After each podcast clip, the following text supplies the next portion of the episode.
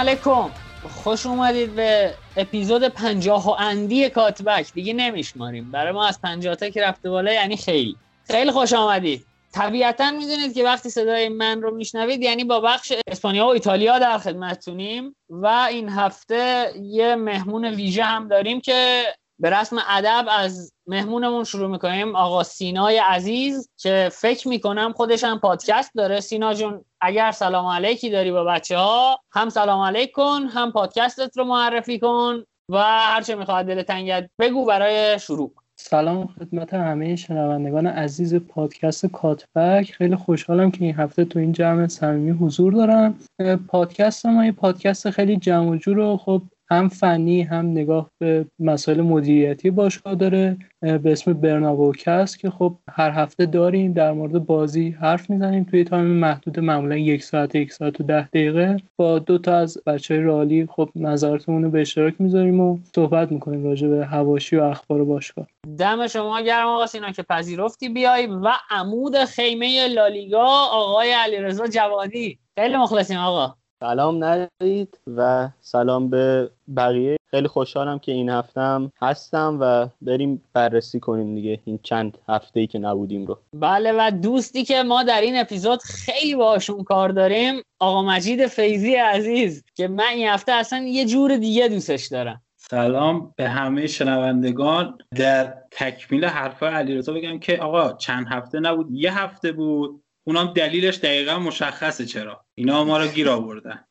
عزیزی آقا بچه بریم سراغ لالیگا. بریم برای اینکه گوش شنونده ها هم یه استراحتی بکنه یه آهنگی بشنویم و برگردیم با هفته نمی‌دونم چندم لالیگا. اینکه نمی‌دونم هم به خاطر اینه که یه نگاه به جدول لالیگا بندازید خون میاد از چشماتون. بریم و برگردیم.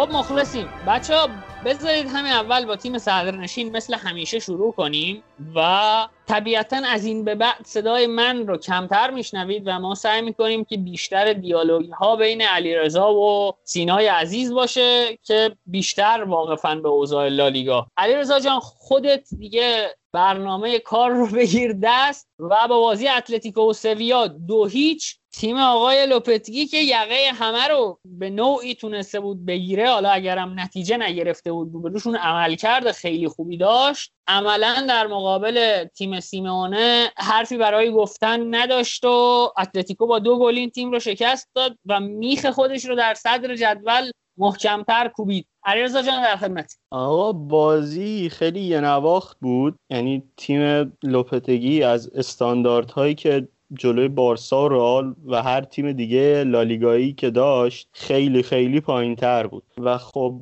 اتلتیکو حقیقتش اون سه پنج دوی که میگیم رو فکر کنم تک تک بازیکن ها در بهترین عمل کردی که تا اینجا نشون دادند این بازی بود و تونست نهایت پتانسیلی که بازیکن ها دارند رو سیمونه از بازیکناش بگیره. نکته خیلی مثبت برای اتلتیکو به نظرم لمار بود. لمار عجیب و غریب خوب بود. مجید هفته پیش گفت که تو پست متزالا داره بازی می‌کنه و اونجا کاملا یه مورد کلیدی شده و خیلی هم خوب بازی کرد. رو گل اول موثر بود. و اینکه به نظرم مسئله دیگه که اهمیت داره کیران تریپیر بود که حالا دوباره محرومیتش رو باید بگذرونه. یه جدال حقوقی فعلا به نتیجه نرسیده. هر زمان صاحب توپ می‌شد اتلتیکو یک لول واقعا بالاتر از بازی قبل بود. یعنی نشون می‌داد از شیم ورسالیکو چقدر بهتره. و خب حالا بازی به نظرم پوان منفیش واسه سویا این بود که نمی‌تونستن اون intensity که همیشه تو پرسشون بود رو نداشتن واقعا. یعنی خیلی ضعیف بودن از اون حدی که باید پایین تر بودن. و خب نتیجهش هم این شد که باختند و یکم اون جایگاهی که داشتند به خطر افتاد. البته بازی بعدیشون رو یکم بهتر بازی کردند و بردند. اما به هر حال چیزی که مهم بود این بود که تیم سیمونه یه عملکرد بی‌نظیر داشت. ولی مسئله کلیدی اینه که با توجه به محرومیت تریپیر اینا به نظر من یک مدافع راست دیگه می‌خوان. یا حالا به صورت قرضی یا به هر حال به هر شکلی به نظرم باید بخرند و تو ترکیبشون نیاز داره مرسی علی رضا دم شما گرم. بذارید بریم سراغ سینای عزیز و چون تا الان ما نداشتیم سینا رو اول که نظر کلیش رو در مورد اتلتیکو به ما بگه و بعدش هم در مورد این بازی اگه صحبتی داره. سینا جان در خدمتی. در مورد اتلتیکو مادرید من یه صحبتی رو که داشتم و فکر کنم خیلی کمتر بهش پرداخته شده اینه که فصل پیش اتلتیکو مادرید رو کسی زیر نظر نداشت و خب این باعث شد که این فصل خیلی شگفت زده بشن از صدرنشینیش ولی چیزی که مشخص بود transfer های زیادی که فصل پیش تو تابستون اتلتیکو مادرید داشت نشون می‌داد که به دنبال یه تغییر عمده و بزرگن تو squad شون. فکر کنم 6 یا 7 transfer داشتن از جمله ژائو فیلیکس ماریو هرموسو فیلیپ فیلیپه هکتور هررا و خب بازیکنای از این دست و می‌بینیم که اینا وارد ترکیب شدن. حتی مارکوس یورنته به عنوان یکی از ستاره هاشون تو ترکیب میشه ازش نام برد و این باعث شد که اتلتیکو مادرید فصل پیش رو یه جورایی تستی بازی بکنه و خب ببینن می‌تونن با این بازیکنها به این نتیجه برسن و یه هارمونی رو پیدا بکنن و الان می‌بینیم با حتی با از دست دادن توماس پارتی که یه مهره بزرگی براشون تلقی می‌شد تونستن این فرم خوبه رو نگه Corã و معمولا تیم هایی که توی یک تابستون تغییر عمده ای تو اسکوادشون دارن باعث میشه که فصل بعدشون به یه نتیجه برسن. ما تو تابستون 2009 با پگرینی تغییرات زیادی تو اسکوادمون داشتیم. چهار تا بازیکن رو وارد ترکیب اصلی کردیم که خب این چهار تا خیلی نقش عمده ای داشتن تو سالهای بعد. از جمله ژاوی آلانسو کریستیانو رونالدو بنزما کاکا و خب دیدیم که فصل بعدش یه کوپا گرفتیم با مورینیو و فصل بعدش هم که رکورد لالیگا رو زدیم لحاظ امتیازی. و به نظرم این مهمترین نکته که در مورد اتلتیکو مادرید میشه گفت و نکته خاص دیگه ندارم در مورد اتلتیکو. حالا ببینیم بقیه بچه ها نظرشون چیه در این مورد. من یه نکته در مورد اتلتیکو بگم. حالا تو اپیزودهای قبلی اشاره کردیم که اینا خیلی سمت چپشون فعالتره. تو این بازی که تقریبا سمت چپشون زیاد چنگی به دل نمی‌زد تو سمت راست با حضور یورنته و تریپیر خیلی خوب عمل کردن و تونستن بازی رو در بیارم. نکته دیگه هم که می‌خواستم بگم در مورد XG بود. حالا علیرضا گفت بازی یه کمی یه نواخت بود ولی الان من نگاه می‌کنم XG اتلتیکو نصف حتی کمتر بوده از سویا ولی تونستن دو هیچ بازی رو ببرن. من بازی رو اگه بخوام از اول بگم یه گل که آنخل کوره‌آ بود اگر اشتباه نکنم زد بازی اینجوری شد که مثلا اتلتیکو بازی رو کنترل می‌کرد و دو دقیقه سویا فشار میورد هیچ نتیجه نداشت دوباره اتلتیکو کنترل یعنی اصلا اتلتیکو من فکر نکنم موقعیت هاش رو الان من تو بخش بعدی که صحبت کنم map X رو میارم. فکر نکنم کیفیت موقعیت هاشون بالا بود. من نکته ای که برام وجود داره اینه که کیفیت موقعیت های سویا اونقدر بالا نبود. توی اون نقشه XG هم حالا اشاره می‌کنم توی بخش بعد که بیشتر تعداد ضربات باعث می‌شد که XG شون بره بالاتر. یعنی مثلا شما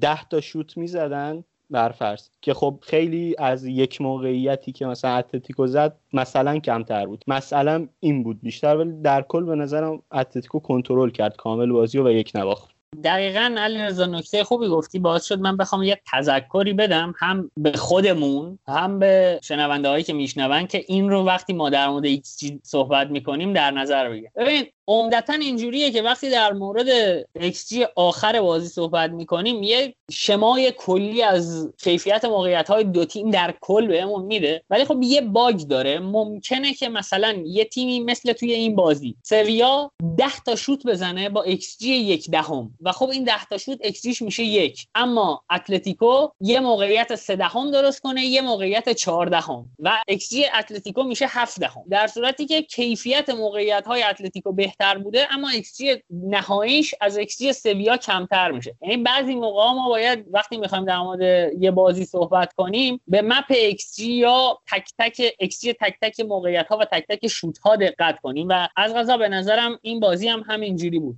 یه نکته دیگه یه سوالی که من داشتم از حالا علیرضا سینا و مجید. چون من خودم لالیگا رو به صورت حرفه‌ای دنبال نمی‌کنم. یه سوال داشتم و اینه که محمد نوپسند خیلی این انتقاد رو به لوپتگی داره که میگه موقع شکار ادرار کردنش می‌گیره و در نقاط حساس عمدتا نمی‌تونه یقه تیم مقابل رو بگیره و اون جایی که باید سفت بگیره میلغزه. آیا کلا سویا اینجوریه؟ توی بازیهاش در مقابل تیمای گردن کلوف و حالا بازیهایی که توی مقاطع فصل حساس میشه چجوری عمل می‌کنه؟ آیا همین جوریه که به مشکل می‌خوره تیمش یا نه؟ می‌تونه یه کیفیت کلی به صورت ثابت در فصل داشته باشه. در مورد لوپتگی من موافقم با این حرف. واقعا موافقم با این حرف چون دیدم اینو ازش. یعنی مواقعی که ما لوپتگی رو روی نیمکت داشتیم حالا زیاد به لوپتگی فرصت ندادیم. اونقدری که باید مثلا دیده بشه تا همه بازی ها رو ازش دیده باشیم برای این کار. اما همین مشاهدات اندکی که من داشتم تو زمانی که لوپتگی روی نیمکت رئال مادرید بود این رو نشون می‌داد. ما تو بازی با بارسلونا که فکر کنم 5 خوردیم حالا زیاد طرفدار رئال خوششون نمیاد یادآوری این خاطرات. اما ترکیبی که استفاده کردیم اینو کاملا نشون می‌داد و اصلا حالا بماند که لوپتگی اصلا کاریزمای کافی رو نداره برای مدیریت رختکن کلا شکل برنامه بازیش برای بازی های بزرگ خیلی شلخته و نامنظمه و من هیچ وقت لوپتگی رو در مقابل تیم های بزرگ اونقدر منسجم و منظم ندیدم تیمش رو. تو بازی با اینتر که حالا فینال لیگ اروپا هم بود این کاملا مشهود بود. یعنی من می‌دیدم واقعا اینتر می‌تونست بازی رو ببره. حالا اون بازی یه ذره اتفاقات دست به دست هم داد که اون دیگو کارلوس یه برگردونی بزنه و توپه به لوکاکو اصابت بکنه توپه بره تو گل. و شانس خیلی با لوپتگی یار بود. اما تو بازی بزرگ لوپتگی چیزی برای عرضه کردن نداره جز اون فلسفه ای که داره و همون حرف درسته. موقع شکار کردن هیچ plan B خاصی نداره که تیم حریف رو محصور خودش بکنه و همیشه دیدیم دیگه. اون مرد اول تیمش اون بازیکنی که هم playmaker ه هم مغز متفکر تیمشه اولین نفریه که از جریان بازی خارج میشه. حالا چه از لحاظ build-up چه از لحاظ transition ها که می‌بینیم اصلا حضور نداره تو جریان بازی تیمش میخوابه عملا. و می‌بینیم که تیم حریف بازی رو کامل گرفته دستش. حالا نمی‌دونم نظر بقیه بچه در این مورد چیه. من اول در مورد X بگم این نکته رو. اینکه سویا جز یه موقعیت خیلی خوب که النصیری نزد بقیه موقعیت هاش دو دهم هم نبوده. یعنی یک موقعیت 55 داشته و بقیهش دو دهم هم نبوده. و خب این مشخصه دیگه. وقتی هم آنخل کوره‌آ گل رو دقیقه 16 می‌زنه یکم نشون میده کیفیت موقعیت ها اونقدر بالا نبود. ولی در مورد لوپتگی اگه بخوام لوپتگی اگه بخوام این نکته رو بگم یکی حالا نتایجی که مقابل سه تیم بزرگ گرفتن این فصل یکم نشون میده دیگه. با بارسا مساوی کرد به رئال باخت و اتلتیکو هم که هفته پیش بردش. و خب این همش یه نکته داره دیگه. این جلوی تیم های بزرگ بالاخره مشکلاتی داره. آقای یولیان لوپتکی. حالا مجید دکتش رو بگه و بعد ما بعد من فقط یه صحبتی در مورد حرفای سینا داشتم در مورد اسکواد اتلتیکو که خیلی عمق خوبی داره. مثلا تو همین بازی ساول جای لمار میاد توی ترکیب و حتی گلم می‌زنه که نشون میده نسبتا عمق اسکواد خیلی خوبی دارن. حتی من می‌تونم به جرئت اینو بگم که از رئال و بارسا هم اسکوادشون بهتره و در مورد ایکسی هم صحبت کردیم که حالا منم داشتم map xG رو نگاه می‌کردم. واقعا همینطوره و صحبتی که سینا کرد که بازیکن اصلیش از دور خارج میشه تو این بازی اوکامپوس که تقریبا میشه گفت ستاره سویا هستش به جز یک key pass هیچ کار خاصی نکرده.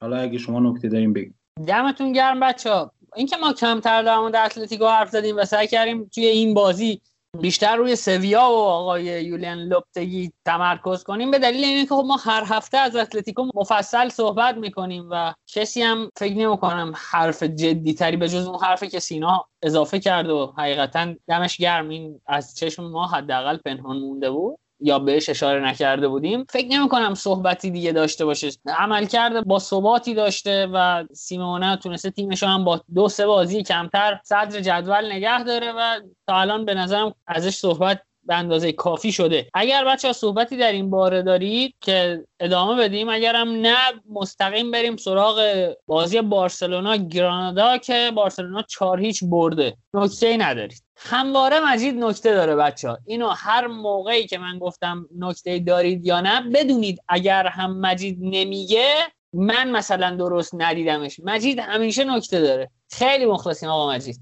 یه چیزی که فقط یادم رفت بگم این بود که حالا با توجه به حذف اتلتیکو از کوپا دل ری و عملکرد نچندان جالبشون توی لیگ قهرمانان به نظرم سیمونه لیگو خیلی جدیتر داره دنبال می‌کنه. من الان ترکیبشون هم تو کوپا دل ری دارم نگاه می‌کنم. نمیشه گفت ترکیب دوم ولی خب تقریبا با بازیکنهای نیمکتش اومده بازی کرده. یعنی یه جورایی این بازی جدی نگرفته. دم شما گرم آقا مجید. و ما دوباره بریم سراغ علی رضا علی رضایی که مدافع فرصت دادن به آقای کمان هست و بریم صحبتاش رو بشنویم. علی رضا چیکار کردید بازی گرانادا یه سری به نوعی میشه گفت ادامه دهنده اون تغییراتی بود که کمان توی ترکیب تیم ایجاد کرده بود. یعنی مثلا شکل بازی تیم از 4 2 3 1 شده بود 4 3 3 بوسکتس شماره 6 تیم بود. یعنی کاملا نسبت به پدری و دیونگ عقبتر بازی می‌کرد. و خب اون نقشی که همیشه داشته رو توی ترکیب تیم داشت. و دوباره برای بازی دوم بازی قبلی جلوی اتلتیک بیلبائو هم این اتفاق افتاده بود. و خب تیم حقیقتش سر یه اتفاق به گل رسید دفع بد مدافع گرانادا باعث شد توپ به گریزمان برسه و بالاخره گل زد واسمون ولی تو کل بازی بارسا بازی یه سری تلاش ها می‌کرد که هی به گل برسه و این بعد از مدت ها بود فکر کنم که این اتفاق میافتاد خیلی این مسئله کلیدی بود و نکته مثبت این بازی حداقل برای ما این بود که برای دومین بار متوالی در فصل بالاتر از ایکس تیمون گل زدیم. این چهار تا گل با xG یک و پنجاه اگر اشتباه نکنم. بارسا گل زد و خب خیلی مهم بود. ولی یه سری نکته دیگه هم اگه بخوام در مورد این بازی من بهش اشاره کنم اینه که نقش فرانکی دیونگه که توی بازی سوپرکاپ هم همین نقش رو داشت. یعنی کاملا یک خط جلوتر بازی می‌کنه و نزدیک به دروازه. یعنی مثلا زمان والورده یا ستین دیونگ شماره هشت بود اما اونقدر نزدیک محوطه نمی‌شد. ولی اینجا کاملا این نقش رو بهش کومان داده که آزادتر بازی کنه و خب این باعث شد که بارسا موقعیت های بیشتری خلق کنه عملکرد بهتری داشته باشه. مسئله که مهمتر بود در مورد بارسا عملکردشون تو سوپرکاپ بود. حالا جام راحتی بود واقعا. سوپرکاپ می‌شد بگیره بارسا اما حقیقتش اول فصل منم خیلی امیدی نداشتم به اینکه جام ببره تیم و خب اگر باختیم هم اونقدر مهم نیست. ولی توی بازی اول یعنی نیمه نهایی به نظرم تیم خیلی از اون فرمی که باید دور بود. یعنی اونقدر موقعیت خلق نکرد. نسبت به چیزی که باید چون وقتی بحث می‌کنیم این نکته رو باید توجه داشته باشیم که رئال سوسیداد تا قبل از اون بازی توی 7 بازی قبلش فقط یک بازی رو برده بود و خب این یعنی تیمشون اصلا فرم خوبی نداره و تو اون بازی اگر ترشتگه نبود بارسا به راحتی حذف می‌شد. تو بازی بیلباو به نظرم تیم یکم بهتر بود حقیقتش با مسی. ولی حالا یه رفتار بچگانه هم کرد واقعا سر صحنه اخراجش که محرومم شد. ولی اونقدری که باید توی این بازی ها خوب نبود البته خیلی هم نمیشه به تیم ایراد گرفت. ولی تیم مارسلینو خیلی خوب بود خیلی خوب بارسا رو پرس می‌کرد و مسئله ای که اما در ذوق می‌زد و یعنی در ذوق که نه خیلی کاملا bold بود در تیم اینه که توی ارسال از کنارها یعنی دفاع کردن موقع ارسال تیم ضعف داره. یعنی بارسا سه تا گل خورد حالا یکیش آفساید شد. سه تا گل اتلتیک بیلبائو زد و این یعنی اینکه تیم کاملا ضعیف جوردی آلبا خیلی بد بود. سر گل دقیقه 90 هم که تیم خورد آلبا آفساید رو پر کرده بود و گریزمان هم یه توپ ساده رو نتونست دفع کنه و یه جام میشه گفت اینجوری از دست رفت. سینا جان شما صحبتی نداری؟ اکثر صحبت های علیرضا رو من باش موافقم. تنها فقط می‌خواستم به پدری اشاره بکنم. پدری بازیکنیه که خیلی توانایی بالایی داره برای اینکه در آینده بیشتر ازش بشنویم. مخصوصا وقتی که متمایل به چپ بازی می‌کنه. من یادم یه دوره اینیستا تو تیم ملی اسپانیا به عنوان وینگر چپ ازش استفاده می‌شد. ولی چه توسط دلبوسکه و خب این رو من خیلی میپسندیدم از دلبوسکه که اینیستا رو تو اون پست بازی می‌داد و پدری رو اینطور می‌تونم تصور بکنم که تو اون پست می‌تونه مثل اینیستا مفید و کارآمد باشه. چون می‌بینیم وقتی گریزمن حالا تو پست وینگر چپ بازی می‌کنه یا حتی دمبله اون درخششه رو ندارن و خب وقتی پدری هست استفاده از پدری تو اون پست می‌تونه خیلی مفید باشه برای بارسلونا. الان بحث پدری شد. الان که داریم ضبط می‌کنیم بازی بارسا کورنیا داره برگزار میشه. این تیمای غول اسپانیایی هم خجالت نمی‌کشن. بازی بارسا رفته وقت اضافه و پدری پاس گل داد. دقیقه 92 و دمبله گل زد. و در مورد پدری نکته به نظرم بارسترین ویژگیش اینه که دیدش خوبه. ارتباطش با تک تک بازیکنها تو خط حمله خوبه. یعنی کاملا شما این رو می‌بینی که بازیکنی که قدم بعدیه که بهش پاس بده رو مثلا دو ثانیه قبل به یک نحوی حالا با اشاره یا چیزی مطلع کرده این مثلا من 20 تا صحنه دیدم و پدری این کارو کرده. یعنی رفتار عادی و روتینشه. حالا مثلا میگم اصلا قصد مثلا دفاع و اینا ندارم. دو سه هفته اول لیگ برتر که برگزار می‌شد جورجینیو که بازی می‌کرد مثلا می‌گفتن این خیلی خوب contact داره با بازیکن‌ها رفتارش من رو حقیقتش چون جورجینیو رو دوست دارم یاد اون انداخت کلا خیلی کمک می‌کنه به بازیکنهای دیگه تو خط حمله. مخصوصا به عثمان دمبله وقتی سمت چپ بازی می‌کنه پدری خیلی می‌تونه بهش کمک کننده باشه. ولی یه ایراد مهم که داره اینه که واقعا میترسه از شوت زدن. یعنی این یه مصاحبه هم دیون کرده بود با یه روزنامه‌نگار مطرح بود اسمش یادم رفت. اونم موقعی که اومده بود بارسا و کنم الان هم یکم میشه گفت. این باگ رو داشت که می‌گفت من میترسم شوت بزنم و باید خودم رو آماده کنم واسه این کار. ترجیح میدم پاس بدم و پدری هم به نظرم این ضعف به نوعی در عملکردش هست و پدری به نظر من بی‌نظیره. امیدوارم هیچ وقت مصدوم نشه همیشه داشته باشیمش ببین علی رضا گفتی که بوسکتس عقبتر بازی می‌کنه نسبت به پدری و دیون یک کمی خب نسبت به سابق اون عمل کرده خوبش رو نداره. یه جایی سوتی های بدی میده که اذیت می‌کنه خط دفاع بارسا رو. و یه نکته دیگه هم که من دیدم توی این بازی پرس ناموفقیه که بارسا انجام میده. یعنی میاد فشار می‌ذاره ولی نمی‌تونه توپ بازپسگیری کنه و می‌بینیم که مثلا همون توپ راحت میاد روی دروازه بارسا خطرساز میشه. نکته دیگه هم که در مورد دیون گفتی برخلاف اول فصلش که بیشتر جوری شرح وظایفش دفاعی تر بود الان هجومی تر شده و می‌بینیم که تو حملات حضور پررنگتری داره. مثل اینکه نوید هم یه صحبتی در مورد کمان داره. حالا من دیگه حرفامو همینجا کات می‌کنم بقیهشو نوید بگه. دم شما گرم مجید. من می‌خواستم حقیقتا از کمان یه دفاع سفت و سخت کنم و به صورت جدی به هوادارهای بارسلونا بگم چه خبرتونه. مثلا مربی که نیم فصل الان. کمتر از نیم فصل روی نیمکتتون نشسته و خشتکش رو دارید می‌کشید کلش به خاطر مثلا 4 5 تا بازی نتیجه نگرفتن. اول اینکه بدونید که تیم شما نباید قهرمان بشه. فوتبال اقدر بیخود و بیخاصیت نشده هنوز که تو دنیای فوتبال مدرن. پس از این همه تصمیم احمقانه ای که توسط مدیریت باشگاه گرفته میشه یه تیم بتونه با یه تعویض مربی بیاد و مثلا برای قهرمانی به جنگ. تیمی که انقدر تصمیمات نابخردانه توش گرفته شده که پول دیپای رو نمی‌تونه بده و از چه می‌دونم المپیک لیون ورش داره بیاره. این تیم نباید برای قهرمانی بجنگه. این تیم اگه برای قهرمانی بجنگه یعنی فوتبال مدرن اروپا از بین داره از بین میره. یعنی رو به زواله. اگه همچین تیمی با همچین کیفیت تصمیمات مدیریتی بخواد برای قهرمانی توی لالیگا بجنگه. اما حالا بریم سراغ عملکرد فنی تیم از منظر دیتا. ببینید یه تاثیر بسیار واضحی که کمن روی فرهنگ فوتبال بارسلونا گذاشته اینه که بارسلونا داره vertical تر یا طولی تر بازی می‌کنه.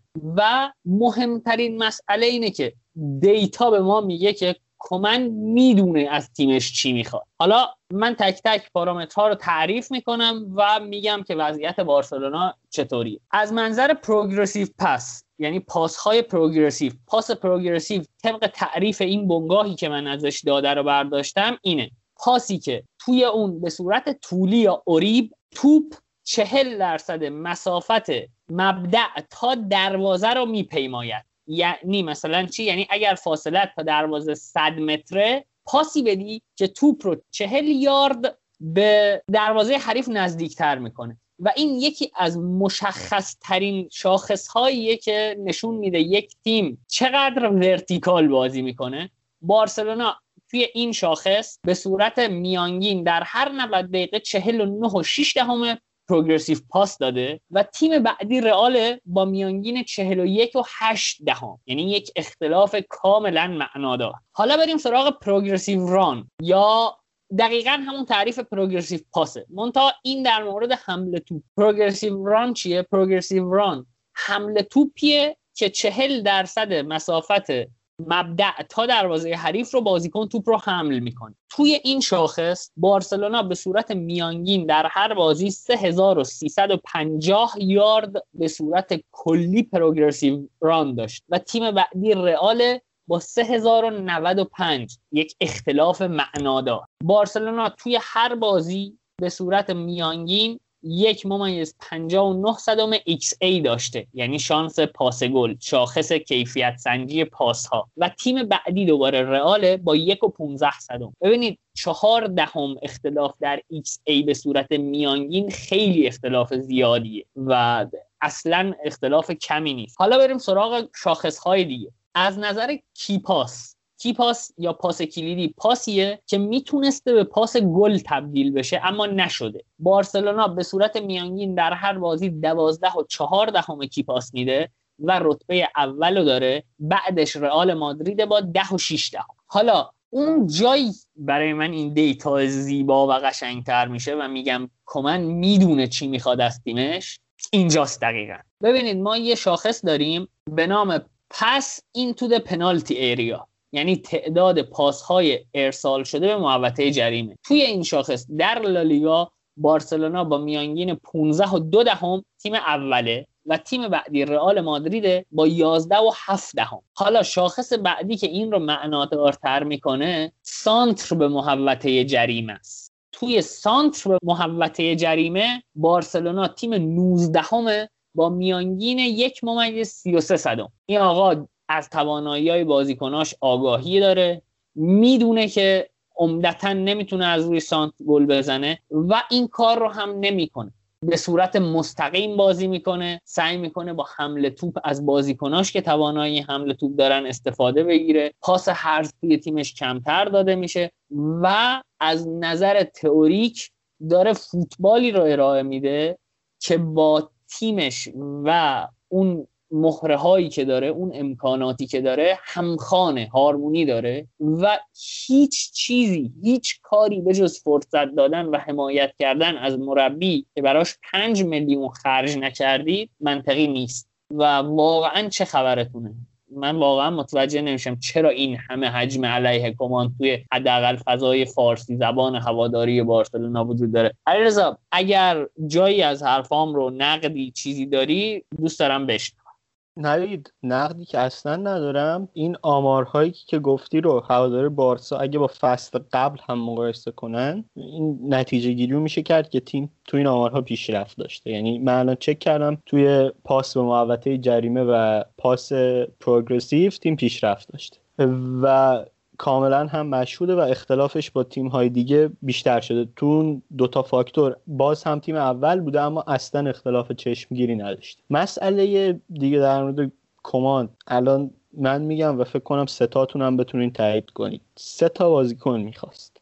اریک گارسیا که الان بارسا دفاع نداره. و مشخص شده حالا بارسا یک دفاع نیاز واینالدوم که الان توی نکته که مجید گفت می‌خوام کامل بهش اشاره کنم که مشخص شده چقدر تیم بهش نیاز داره و دیپای هم که این فصل که یکی از واقعا به نظرم بهترین بازیکنهایی بوده که اروپا دیده به خودش در این فصل. و خب و با توجه به اتفاقاتی که در بارسا میفته و در بازی هم می‌بینیم بارسا این سه تا بازیکن نیاز داشت. و آره کمان به نظرم لایق فرصت بحثای دیگر رو میشه گذاشت. آخر فصل کامل خیلی جامعه تر در مورد هر چیزی ایرادای جزئیش صحبت کرد. ولی واقعا به نظرم عملکردش عملکردی نیست که اخراج مثلا, مثلا میگم اخراج بشه.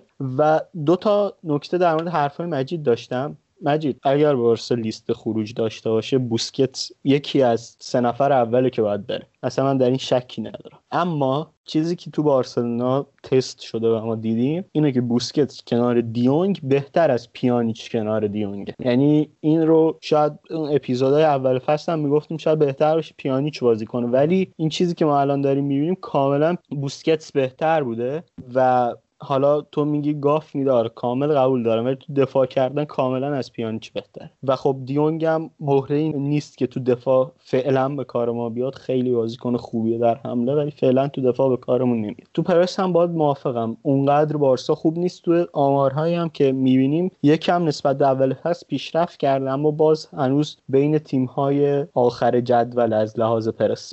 من یه نکته در مورد حرفای نوید بگم بعد یه صحبتی هم با علیرضا دارم. نوید گفتی پروگرسیو پاس آماریه که تو بارسا خیلی خوبه و بالاست یعنی صدر توی لالیگا بین تیم‌های لالیگایی. اینو من قبلا هم تو هم اپیزودهایی که راجع به لالیگا صحبت کردیم گفتم که یکی از پلنهای بارسای کمان اینه که مسی میاد تو خط هافبک اضافه میشه. حالا حالا الان دیگه مسی نیست یکی از هافبک ها این کارو می‌کنه که حالا بیشتر هم همون پدریه که صحبتشو کردیم. توپو می‌گیره و پشت مدافعین حریف توپو ارسال می‌کنه. یا حالا منظور از ارسال هم توپ بلند نیست ممکنه توپ زمینی باشه و برای فرار فول بک ها یا وینگ بک ها بستگی به سیستمی که داره یا حتی وینگرها.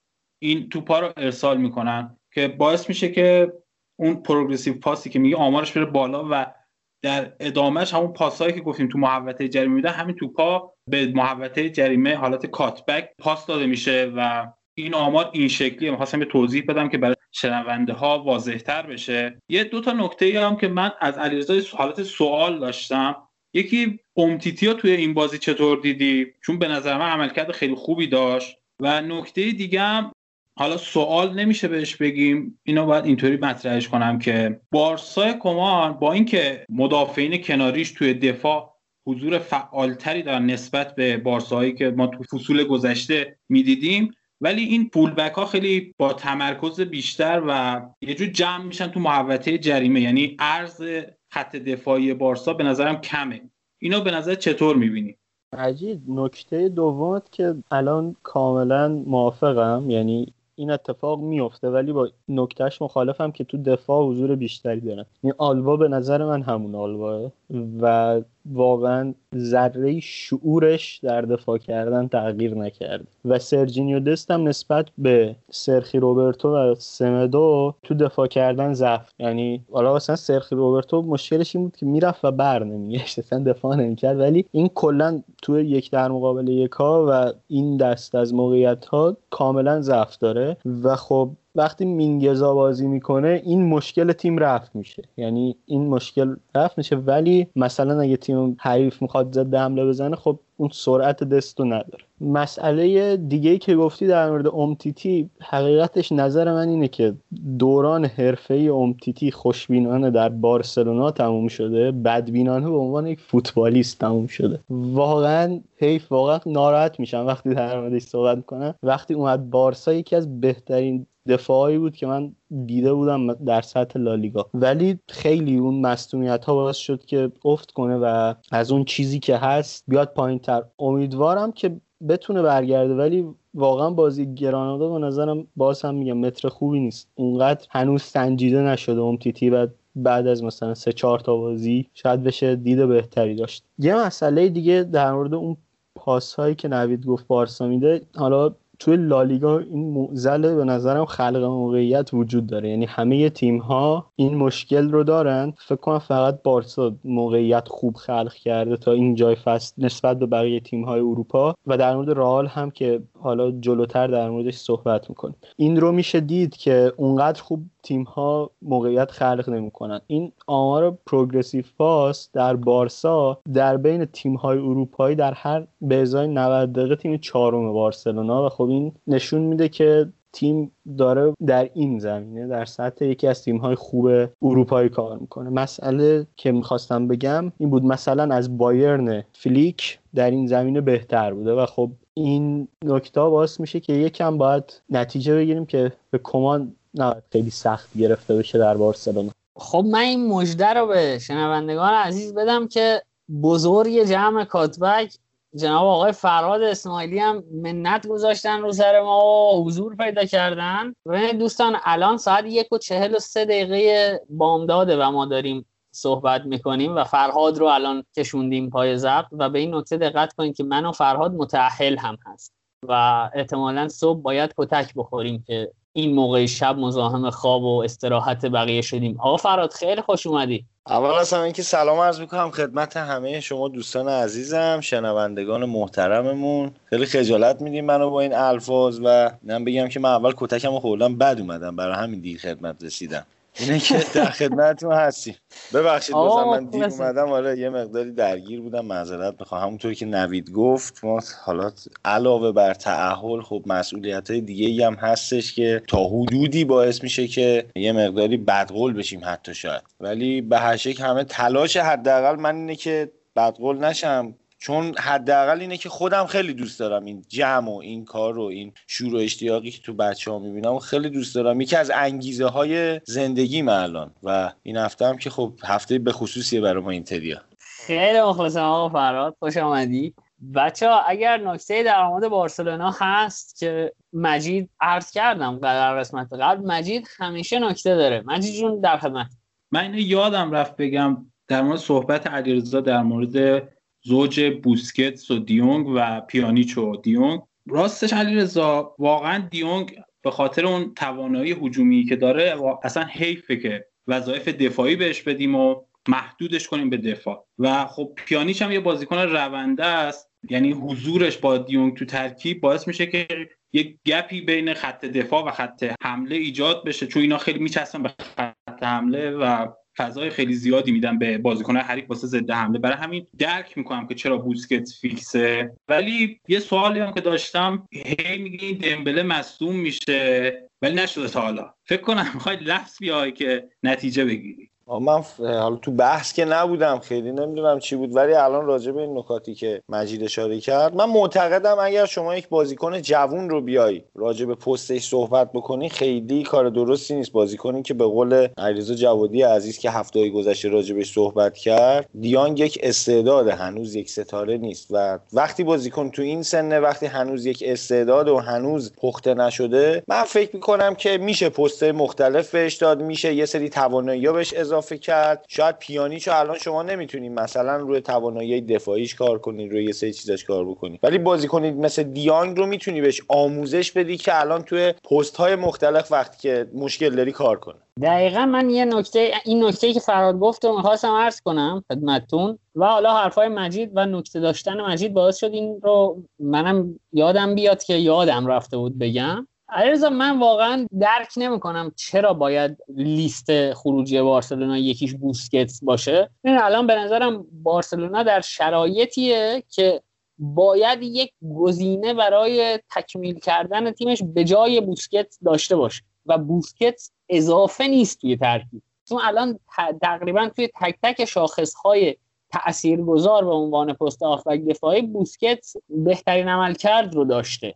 یکی از بهترین های حتی لالیگا بوده. درسته می‌فهمم که بوسکتس رو اگر با خودش قیاس کنی در فصلهای قبل افت محسوسی کرده. اما بوسکتس در بارسلونا نه تنها به نظر من اضافی نیست که به نظرم حضورش لازمه. ضمن اینکه در مورد اینکه دیانک هم حیفه بهش وظایف دفاعی بدی من یکم با مجید مخالفم. به این دلیل که شما برای وظایف هجومی دادن به هافبک نیاز به ذریب هوشی کمتری داری و دیانگ بازیکن باهوشیه. من فکر کنم اگر بازیکن باهوش پیدا می‌کنی اگر بتونی توی پست هافبک دفاعی ازش بازی بگیری برد بیشتری می‌کنی و دیانگ هم بهش من فکر احساس می‌کنم که عمدن وظایف دفاعی داده میشه و خیلی وقتها هم میگم احساس می‌کنم نقش رجیستا هم داره تمرین می‌کنه اضافه میشه به این دو مدافع. توپ می‌گیره و سعی می‌کنه با پاسای بلند توپ رو پخش کنه. یکی از یکی نه بهترین بازیکن بارسلونا توی ارسال پروگرسیو پاس دیانگ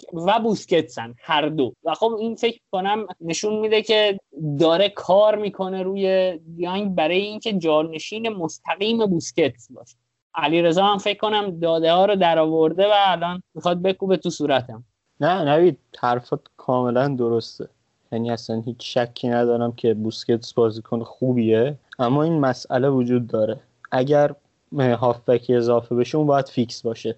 این نکته درسته یا نه؟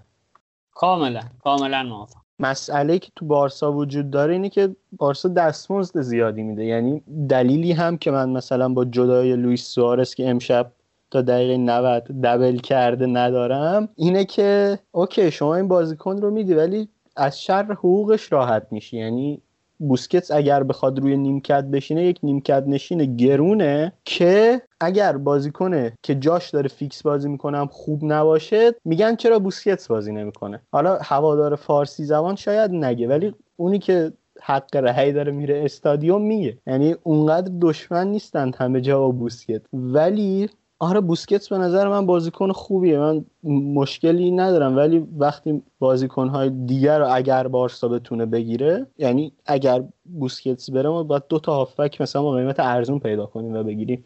جدای بوسکتس به نظرم خیلی اتفاق بدی نیست. بوسکتس هافک خیلی خوبیه می‌تونه به خیلی از تیم ها هم کمک کنه. اصلا در مورد کیفیت بوسکتس من هیچ وقت شکی نداشتم و ندارم.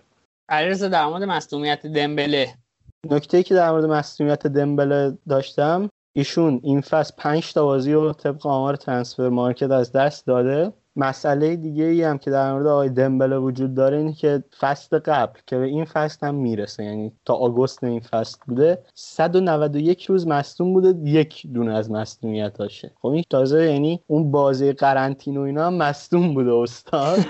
و دیگه این از لفظ گذشته این مادرزاتی مصدومه. خب مجید قبول کن از ما. این بازیهایی که مصدوم نیست رو ما لیست کنیم به نظرم سنگین تریم در بارسا. من دوستان این سوالی برام به وجود میاد که حقیقت مخاطبم الان مجید. مجید چی میگی با این فرانسوی چی می‌خوای از جون ما با این فرانسوی ها خب مصدوم شده دیگه. ما قبول کن. در مورد امتیتی هم که حرف می‌زدی مجید یه حسرتی می‌خورد یه جوری سر تکون می‌داد انگار مثلا جوون از دست داده. مجید جان اینا نسبتی به ما ندارن انقدر قصه نخور کاش که می‌شد؟ الان چهرهش رو دید خدا وکیلی. یعنی الان شنونده چهرهش رو می‌دیدن که الان وقتی اسم امتیتی آوردی یه لحظه چه غمی گرفتش. مجید بابا ول کن این فرانسه حالا درسته؟ مثلا تیم خوبیه ولی دیگه نه هم هر آدمی که تو فرانسه زندگی می‌کنه دلیل نمیشه فوتبالیست خوبی باشه. من فقط یه نکته بگم.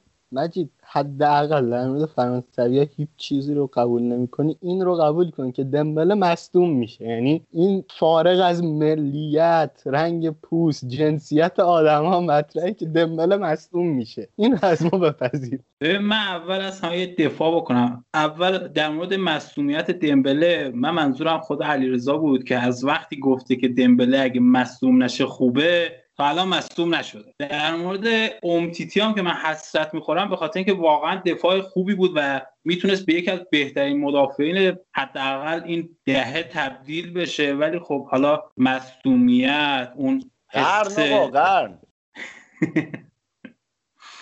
یا اون حس ارضا شدنش بعد از قهرمانی جام جهانی خب بالاخره تاثیر گذاشته انگار روش و دیگه نتونست اون عمل کرده خوبش رو ادامه بده. همین صحبت دیگه نده البته مجید جان حس ارضا شدن همه روی همه عملکردهاشون تاثیر می‌ذاره. فقط امتیتی نیست. این نکته رو هم من بگم و بریم سراغ رئال مادرید که اساسا مهمون آوردیم براتون که در مورد رئال برای ما صحبت کنه. آقا سینای عزیز. سینا جان الان دیگه کاملا میکروفون در اختیار شماست.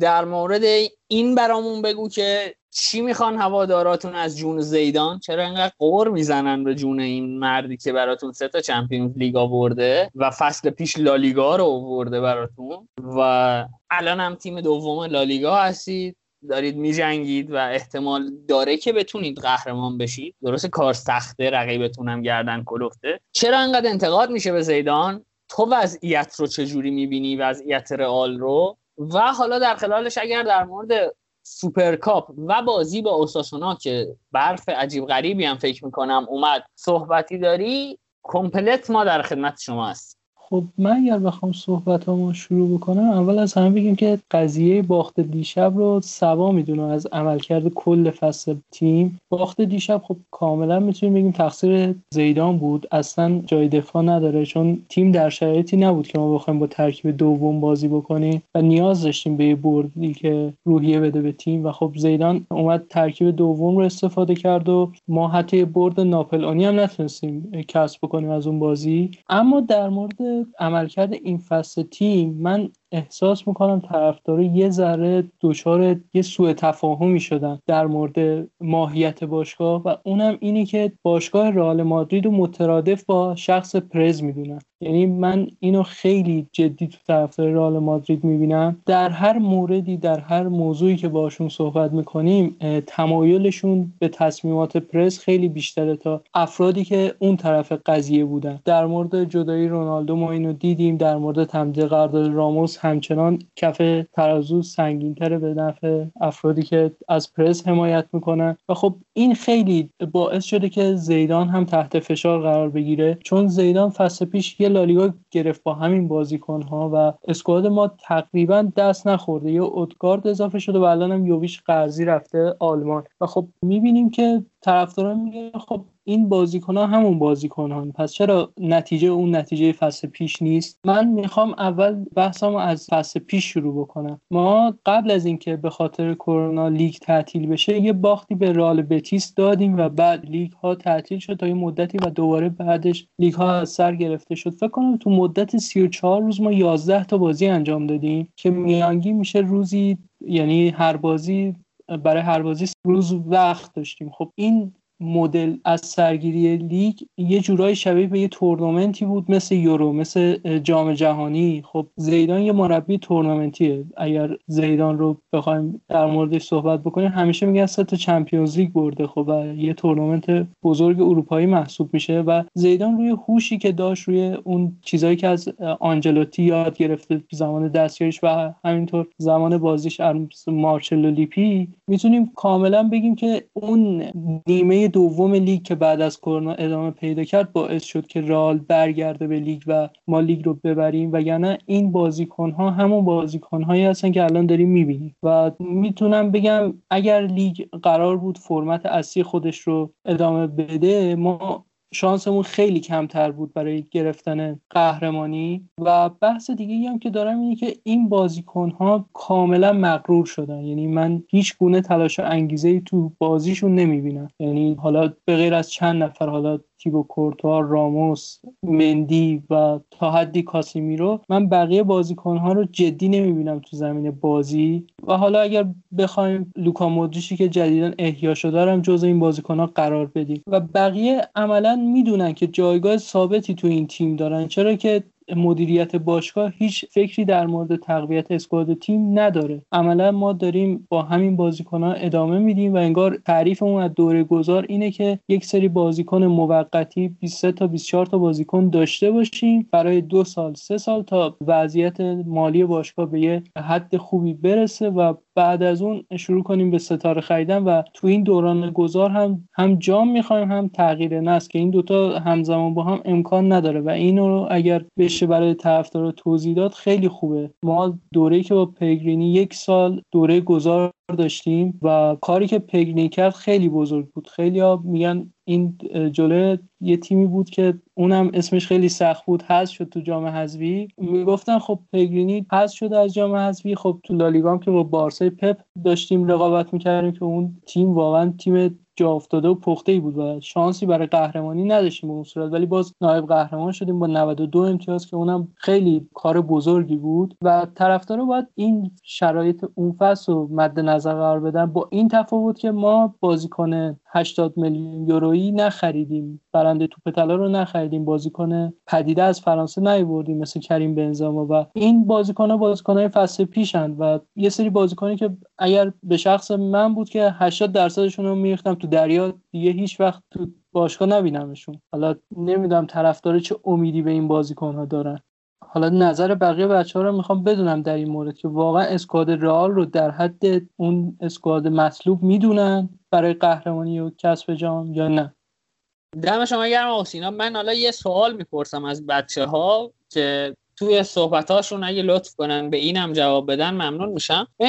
نقد هایی که خیلی به زیدان وارد هست از طرف بعضی از هوادارا اینه که آقا یوویچ بازیکن خوبی بود ما خریدیمش. تا ازش بازی نگرفت. اودگارد توی تیمی که قبلش بازی می‌کرد بازیکن خوبی بود و تا ازش استفاده نکرد. یا چنین نقدهایی که انگار به یه سری از بازیکنهایی که ظرفیت و توانایی دارن اعتماد نمی‌کنه یا نمی‌تونه ازشون بازی بگیره. من قضاوتی ندارم. این نقد هواداران رئال مادریده حالا اگه بچه ها لطف کنن حین صحبتاشون به این نکته هم اشاره کنن ممنون میشم. مجید با تو شروع می‌کنیم و بعد میکروفون رو در اختیار آقا فرهاد میشه من اول بگم که اون تیم جام حذفی اسمش آلکورکون بود که پلگرینی بهش باخت. ببین در مورد یوویچ من می‌خوام یه نکته بگم. این که بعضی از بازیکن ها نمی‌تونن خودشون توی یه لیگ جا بدن یعنی با اون لیگ هماهنگ بشن یا توی تیم جدید. اصلا بحث روحیش هست بحث زندگی شخصیشون هست بحث رابطهشون با همتیمیاشون هست. همین لوکا یوویچ مثلا به نظر من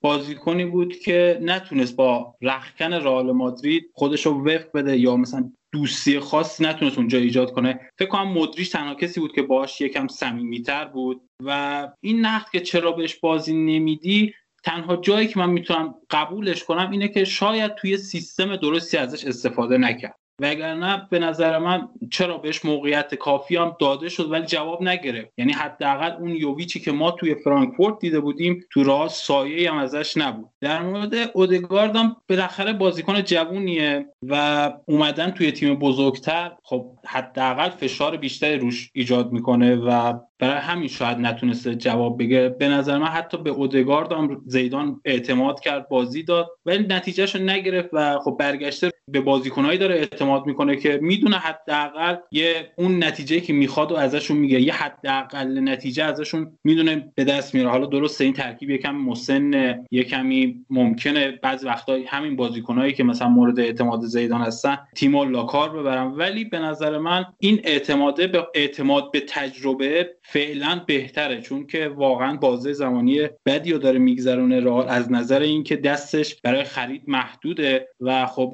گزینه‌هایی هم که گرفته جواب ندادن. در مورد یوویش من موافقم با آقا مجید چون کامل اخبارش رو رصد می‌کردم چه فصل پیش چه این فصل. یوویچ بازیکنی بود که خب از سربستان اومده بود و ما بازیکن سرب نداریم تو ترکیبمون و یوویچ حتی اسپانیایی هم یاد نگرفت. تا همین چند ماه پیش هم اخبارش بود که هنوز اسپانیایی رو خوب نمی‌تونه صحبت بکنه و زیدان برای اینکه یوویچ بتونه با شرط تیم سازگار باشه همونطور که آقا مجید گفت مدریش رو به عنوان بازیکنی که می‌تونیم بگیم کاپیتان سوم تیم هست یا کاپیتان چهارم اگر اشتباه نکنم گذاشته بود برای این کار که تو رخکن بتونه لوکا یوویچ رو نگه داره و احساس غریبی نکنه. کاری که حالا اگر ما دستمون باز بود شاید با خرید یک بازیکن سرب خوب انجام می‌دادیم. چون سال 2012 عین همین تصمیم رو داشتیم. ما نوری شاهین رو از دورتموند به خدمت گرفتیم و همینطور حمید آلتین توپ رو گرفتیم برای اینکه نوری شاهین بتونه تو ترکیب رئال جا بیفته که اون هم باز ناموفق بود. اما این اقدام رو انجام دادیم و به نظرم یوویچ بازیکنی بود که option های کمی هم می‌داد به خط حمله تیم. من بازیهاش رو می‌دیدم. موقعی که بازی می‌کرد واقعا اون مهاجمی که الان باید تو فوتبال مدرن باشه نیست. لوکا یوویچ مهاجم box اونم تازه مهاجم box ی که تحرکی کمی داره و صرفا ضربه آخر می‌زنه. اما خب زیدان همچین مهاجمی رو نمی‌خواد اگر حالا نگاه بکنید به کریم بنزما که اصلا تکلیفش روشنه. بازیکنی که یه پست نهیه که میاد عقب توپگیری می‌کنه بازی سازی انجام میده با وینگرها خیلی حرکات ترکیبی داره یا از هافبک ها توپ می‌گیره. اما بریم سراغ آلترناتیو های زیدان. مثلا موراتا تو فصل 2016 2017 موراتا یه بازیکنی بود تو خط حمله رئال مادرید که تحرک بالایی داشت تو box محوطه جریمه و می‌دیدیم که دفاع رو به خودش مشغول می‌کرد و خیلی هوش جایگیری خوبی داشت. یعنی ما هر روی ارسال ها برنامه داشتیم معمولا تعویضامون اینجوری بود که هم خامس میومد هم موراتا که هم خامس رو داشته باشیم برای ارسال ها هم موراتا رو. و موراتا جایگیری هایی که داشت معمولا یا منجر به گلزنی می‌شد یا اینکه توپ رو با سر می‌سابوند برای رونالدو بیل یا هر بازیکن دیگه که تو محوطه حاضر بود. اما یوویچ هیچ کدوم از این option ها رو نداشت و حالا بریم سراغ option های دیگه ای که الان باید یه مهاجم داشته باشه. اینکه پرس بکنه حالا نه پرس سنگین shadow press هم نمی‌کرد لوکا یوویچ چیزی که مثلا یه مهاجم نوکی که جوونه می‌تونه رو خودش کار بکنه option های جدیدی به بازیش اضافه بکنه باید انجام بده. ما راول خیمنز رو توی تیم متوسط مثل ولورهمپتون داریم نگاه می‌کنیم دیگه. چقدر تو کارهای دفاعی نقش داره و حضورش موثره اما لوکا یوویچ حتی همین option رو هم به ما نمی‌داد و به نظرم لوکا یوویچ یه ذره از طرف هوادارا داره بزرگ نمایی میشه در واقع. من می‌خوام حقیقتش از سال اولی که سینا مطرح کرد وارد اون بحثیشم که سطح اسکواد رئال چقدر. به نظر من رئال 13 تا بازیکن داره یعنی در خوشبینانه ترین حالت که اگر روی فرم باشن یک تیم مدعیه در هر رقابتی. یعنی هر رقابتی رو که شما بگید اینها می‌تونن مدعی باشن. اگر اینتر رو تیم بزرگی مثلا در نظر بگیریم که هست واقعا بارسا اتلتیکو و حالا مثلا گلادباخت رو یکی از تیم های خوبی که این فصل رئال باشون روبرو شده در نظر بگیریم. عملکرد رئال جلوی همگی این تیم ها خوب بوده و اگر یک نگاه کلی هم به بازیکن های رئال بندازیم یک سری بازیکن های مشخص بودن و خارج از اون چارچوب معمولا خوب نبوده رئال. یعنی این مسئله واقعا وجود داشته. و خب با اون اسکوادی که داره می‌تونه تو هر رقابتی موفق باشه. اما مسئله که هست اینه که اگر اون اسکواد بازی کنه میانگین سنی رال سی ساله. یعنی دقیقا رو عدد سیه و خب این خیلی نکته نگران کننده ایه یعنی بازیکنهای خوبی هم که تو اون ترکیب هستند میانگین سنی رو می‌برند بالاتر. یعنی راموس بنزما کروس مدریچ اینا بازیکنهای خوب اون ترکیب هم و اینا همشون بالا بالای اون میانگین سنی تیم به حساب میان ولی خب وقتی هم بازیکن سنش میره بالاتر فرمش رو نمی‌تونه اونقدر حفظ کنه و طبیعی رال خیلی سینوسی بشه. مسئله دیگه که مرتبط به این موضوع اینه که باید یه سری بازیکن جوون جایگزین بشه. الان لیست بازیکنهای جوونی که رال داشته یا می‌تونسته داشته باشه رو من بگم. مثلا والورده است اودگارد میلیتاو براهیم دیازی که الان توی میلان قرضی داره بازی می‌کنه اشرف حکیمیه که فروختن به اینتر رگیلونه که بند باز خریدش رو دارن کوبو که قرضی داخل خطافه است وینیسیوس و رودریگو هم هستند. یه بازیکن هم در دورتموند دارند رینیر. من تلفظش رو اگر اشتباه میگم سینا اصلاح کن. انگار درسته اشاره می‌کنه. و لوکا یوویچه که قرضی بازی می‌کنه. و خب یک سری بازیکن هم دارند که سینا در بخش اتلتیکو اشاره کرد. هرموسو بازیکنی که به اتلتیکو اضافه شد. بازیکن رئال بود که در اسپانیول بازی می‌کرد ولی رئال بند بازخریدش داشت و فعال نکرد. این بازیکن الان از دست رفت و مارکوس یورنته. اگر با توجه این لیستی که من گفتم بخوایم بررسی کنیم رئال رو چند تا بازیکن مثل هرموسو یورنته و اشرف رو رئال بنا به دلایلی تقدیم کرده تیم های دیگه. یعنی بازیکن هایی که گفتم همشون تو تیمشون خیلی خوبن. حالا فرهاد و نوید هم می‌تونن تایید کنن که چقدر اشرف خوبه و اشرف مخلوقات به قول نوید. و هرموسو یورنتم که فیکسن در اتلتیکو مادرید. و خب تیم صدرنشین هم اتلتیکو مادرید. نیاز دیگه به بحثی نداره. مسئله مهم اینه که باز هم اینها رو میشه به دو دسته تقسیم کرد. اشرف امروز مارکای گزارش منتشر کرد که به دلیل مشکلات مالی رئال فروخته شد و خب قیمت به نوعی با توجه به سنش قیمت خوبی داشت ولی در کل شاید اگه بیشتر تو اون سطح بازی کرد حتی می‌تونست قیمتش هم بیشتر باشه. رئال ترجیح داده بفروشه و خب این واسه تیمی که فکر کنم با 300 هزار یورو تراز مالیش رو مثبت کرده نشون دهنده خیلی از مسائل. در کنارش تو اون گزارش البته به رگیلون اشاره نشده بود ولی سوئیس رامبل مطلبی که منتشر کرده بود اشرف و رگیلون رو کنار هم گذاشته بود. در بازیکنهایی که رئال فروخته و مبلغ خوبی در کل ازشون به دست آورد. مسئله دیگه باید برگردیم به ترکیب فعلی را یعنی بازیکنهای جوونی که اونجا بازی می‌کنن. به نظر من بین بازیکنهایی که گفتم مارتین اودگارد یک استعداد به تمام یاره اما اما توی هر سایتی که مطالب آنالیز می نویسه برید بگردید و مطلب رو بخونید هر جایی بوده این نکته در مورد اودگارد گفتن که در حمله خیلی خوبه اما مشارکتش در دفاع اصلا خوب نیست. یعنی مطلبی من امروز هم رفتم دوباره سرچ کردم که مطمئن شم ببینم در تیم های دیگه چجوری بوده. دقیقا تو سوسیداد همین مشکل رو داشته. اودگارد پارسال یکی از واقعا هافبک های خوبه لالیگا بود ولی تو دفاع اونقدر عملکرد خوبی نداره و توی بازی سلتاویگو هم بود اگر درست یادم باشه زیدان بهش فرصت داد و مثلا بعد بازی یکی دو تا ویدیو اومد بیرون که مثلا زیدان هر موقع اودگارد داره جایگیری می‌کنه داره حرص می‌خوره و داره صداش می‌زنه و این خیلی به نظرم قابل تحمل دلیلی که احتمالا بازی نمی‌کنه یا کم بازی می‌کنه همین. و این نکته هم در مورد اودگارد بگم. اودگارد دو تا بازی برای رئال تا فصل شروع شد انجام داد یعنی شروع فصل دو بازی اول را جلوی سوسیداد بود و بتیس. فیکس هر دوتاش رو بازی کرد و خب هیچ عملکرد مثبتی نداشت. و خب از طرف دیگه هم به مرور زمان والورده و مدریچ و کاسمیرو و کروس عملکرد بهتری ثبت کردن و طبیعیه که اودگارد بره روی نیمکت. مسئله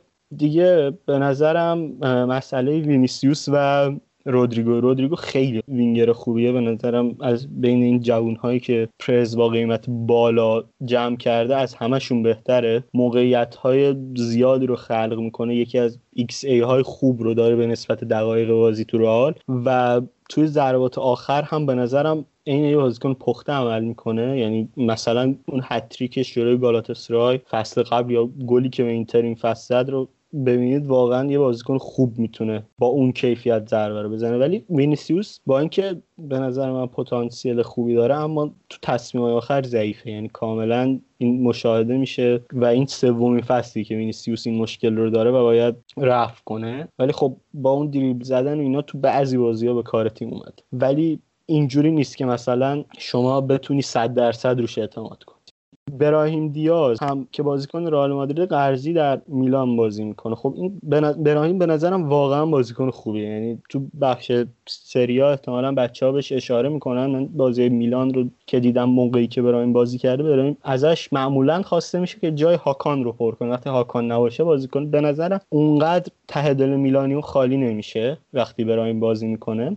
و حالا رئال باید تصمیم بگیره که با یه قیمت متوسط بفروشتش به میلان یا برش گردونی که به نظرم استعداد و لیاقت این رو داره که برگرده. تو خط دفاع هم که به نظرم یکی از مسنترین خطهای رئال مادریده شما میلیتا رو می‌بینید که خب از سرخی و راموس و واران به مراتب سطحش پایین تره و اگر بازی کنه و هر موقع بازی کنه به نظر من این باگ در خط دفاعی رال وجود خواهد داشت گرچه میلیتا باز هم میگن این خیلی از بازیکن‌های را... جوون راله که پتانسیل بالایی دارن. ولی الان واقعا چیز خوبی ارائه نمیده و سطحش پایینه. مسئله دیگه ای که من می‌خوام بهش اشاره کنم و این نقد رو به زیدان میدم می‌دونم اینه که تیم رال موقعیت های کمی خلق می‌کنه. یعنی شما اگر XG که رال داشته این فصل رو نگاه کنید مثلا بین تیم بیستم و سیومه خب این اصلا خوب نیست واسه تیم مثل رئال مادرید. یعنی بین پنج لیگ معتبر رئال این سطح داره این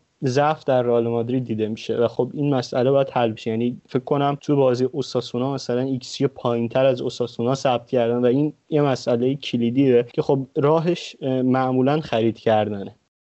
خب علیرضا زحمت کشید. تقریبا راجع به همه بازیکنهای مهم رئال و کسایی که مورد بحثن صحبت کرد. من می‌خوام به چند تا اسم اشاره بکنم توی ترکیب و اسکواد رئال. مهمترینش ادن هازارد ادن هازاردی که به عنوان یه بازیکن ستاره به عنوان یه بازیکن بزرگ ظاهرا با یه مبلغ گذاف اومد به رئال و قطعا می‌دونیم که این با نظر زیدان اومد دیگه. یعنی فکر نمی کنم کسی معتقد بشه که این نظر زیدان راجع به این بازیکن منفی بوده. این مسئولیتاش به کنار ولی زمانی که بازی هم کرده اون بازیکنی که لازم بوده باشه نبوده. یکی اینه یکی همون رگیلونی که علیرضا بهش اشاره کرد. خب اگر قرار باشه کسی نیمکت نشین باشه اونجا به جای مثلا برای مندی شاید رگیلون بازیکن شایسته تری بود. که اونجا بازی بکنه. حالا شاید به خاطر مسائل مالی فروخته شده. یا حتی اشرف حکیمی شاید بازیکنی بود که می‌تونه حتی تو رئال فیکس بشه. و یکی از دلایلی که من معتقدم این فروخته شد اینه که شاید اشرف حکیمی فولبک خوبی نیست وینگ بک خوبیه. به نظر شخص من. یعنی اگر بذاریش به عنوان پست دفاع راست اون تواناییایی که تو پست وینگ بک داره نمی‌تونه ارائه بده. ولی خب بازی که از یوویچ نتونست بگیره من خیلی قبول ندارم که یوویچ بازی کنه. حالا سطح پایینه یا حتی ادر میلیتاو این یوویچ بازیکن جوانی بود که می‌شد ازش استفاده کرد و می‌شد ازش بازی گرفت. یه مقداری نیاز به اعتماد به نفسش بالاخره شما به عنوان بازیکن با سن خیلی کم اومدی تو آینتراخت درخشیدی و حالا اومدی به شاید بزرگترین تیم دنیا. حالا حداقل یکی از بزرگترین تیم های فوتبال دنیا و تیمی که همه دارن بهش نگاه می‌کنن و در کنار یکی از بزرگترین مهاجمای الان یکی از بهترین مهاجمای الان بهترین گلزنهای الان داری بازی می‌کنی و قطع به یقین هر بازی که بازی بکنی با بنزما مقایسه خواهی شد. اصلا امکان نداره شما الان یوویچو بیاری دو تا موقعیت خراب بکنه سری هم میگن که اگه بنزما بود این تو گل می‌شد. و نیاز به اعتماد به نفسش این اعتماد به نفس رو باید مربی بهش بده. یعنی کس دیگه قرار نیست اونجا این کارو بکنه. و در مورد اودگارد و برایم دیاز هم که صحبت کردی اینا بازیکنهای بسیار خوبی هن. توی خلق موقعیت به نظر من بسیار به کار تیم میان. ولی به یه شرط اینا بازیکن پست شماره دهن و توی سیستم 4 3 که زیدان داره بازی می‌کنه تیم زیدان داره بازی می‌کنه پست شماره دهی ما عمدتا نمی‌بینیم. یعنی هافبک ها اکثرا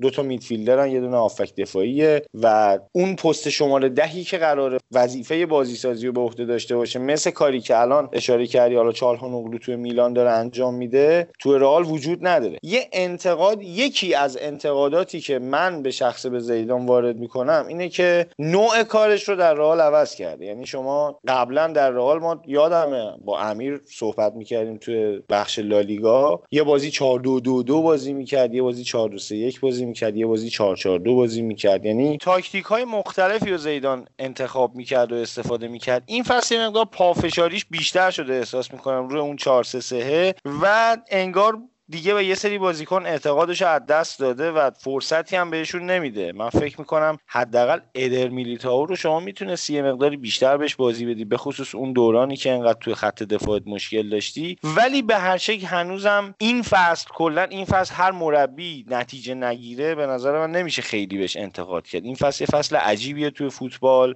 خیلی ها تجربهشو ندارن و به خصوص اینکه شما مربی تیم بزرگی مثل رئال بشی داری ورزشگاه می‌سازی کرونا میاد به اصطلاح گند می‌زنه توی کاسه کوزت تمام هزینهات مشکل میشه برات. مجبور میشی یه سری رو بفروشی از یه سری خریدها چشموشی بکنی. و این فصل به نظر من فصل انتقاد به هیچ مربی نیست واقعیت. و باید یه مقداری با این مدارا کرد و فکر می‌کنم باید رئال رو یه چند وقت بعد یه مثلا شاید فصل بعد دو فصل بعد اون موقع قضاوت کرد که رئال اصلا سیاستش عوض شده داره جوونگرایی می‌کنه می‌خواد دوباره ستاره بخره. ولی هنوزم به نظر من زوده برای اینکه به رئال انتقاد بکنیم خیلی جالبه. ما به قول نوید تیمی رو داریم می‌بینیم که حالا رتبه دوم لالیگاست. توی لیگ قهرمانان هم به عنوان تیم صدرنشین صعود کرده و فقط توی جام حذفی حذف شده. همه هم معتقدیم که آقا این مثلا اشکالیه که به زیدان وارده دیگه. جالب این انتقادا به سیمونه وارد نشد. دیگو سیمونه هم ترکیب کاملی در اختیار داره و با اون مصاحبه ای که اومد بعد بازی کرد یه مقداری مظلوم نمایی کرد و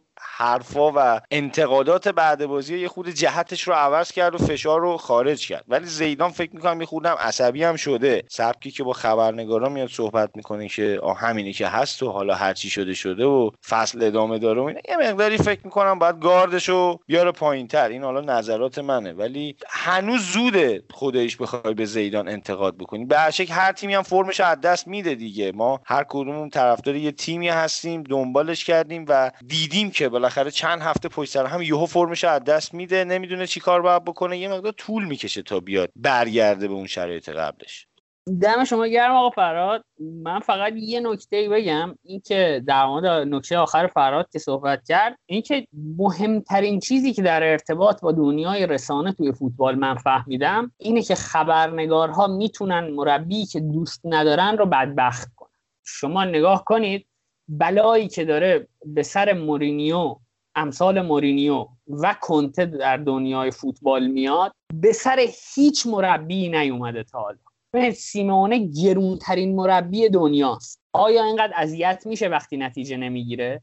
پپ یکی از پرخرجترین مربی های دنیاست و پیش میاد. من کاملا اعتقاد دارم که پپ یک مربی نابغه است. ولی وقتی نتیجه خوب نمی‌گیره فشار روش نمیاد. این مربی هایی که پولیتیکال کارکت هستن در مصاحبه با رسانه ها عمدتا هیچ فشاری رو تجربه نمی‌کنن. در اول مربی هایی که عصبی یا یک نوعی گارد می‌گیرن در مقابل رسانه ها توی یک بره هایی به خاک سیاه میشینن حالا زیدان هم فرهاد میگه جدیدن مثل که یک کمی عصبانی تر صحبت می‌کنه. ضمن اینکه من بگم درسته که من, من کاملا اعتقاد دارم که مسئولیت بد بودن یوویچ مسئولیت بد بودن اودگار مسئولیت بد بودن هازارد در نهایت به دوش زیدانه و زیدان باید این مسئولیت رو به عهده بگیره. اما نکته اینجاست که آیا این مسئولیت ها به دوش زیدان باعث میشه که ما عملکرد کلی زیدان رو فقط با توجه به همین فاکتورها بسنجیم و نمره بهش بدیم ریت بهش بدیم؟ و به نظر من پاسخ به این سوال قطعا خیره.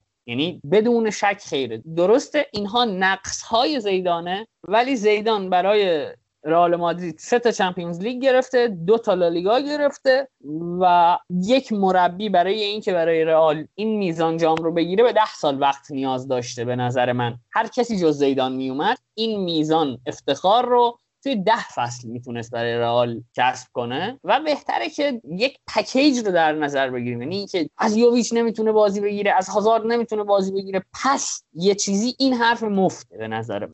نه تنها در دنیای فوتبال. یعنی شما در هر هیته که بخوای یک فرد رو قضاوت کنی باید اون فرد رو پکیج در نظر بگیری و پکیج اون فرد رو قضاوت کنید. این نکته هم بگم که یک موقع سوء تفاهم نشه که من میگم در نقد یک مربی باید مثلا نکات مثبتش هم اشاره بشه نه. وقتی شما می‌خواید نقد کنید ایرادها رو بگید. اما زمانی که قرار قضاوت نهایی بکنید نمی‌تونید فقط بر مبنای ایرادها قضاوت کنید. سینا جان در خدمتیم.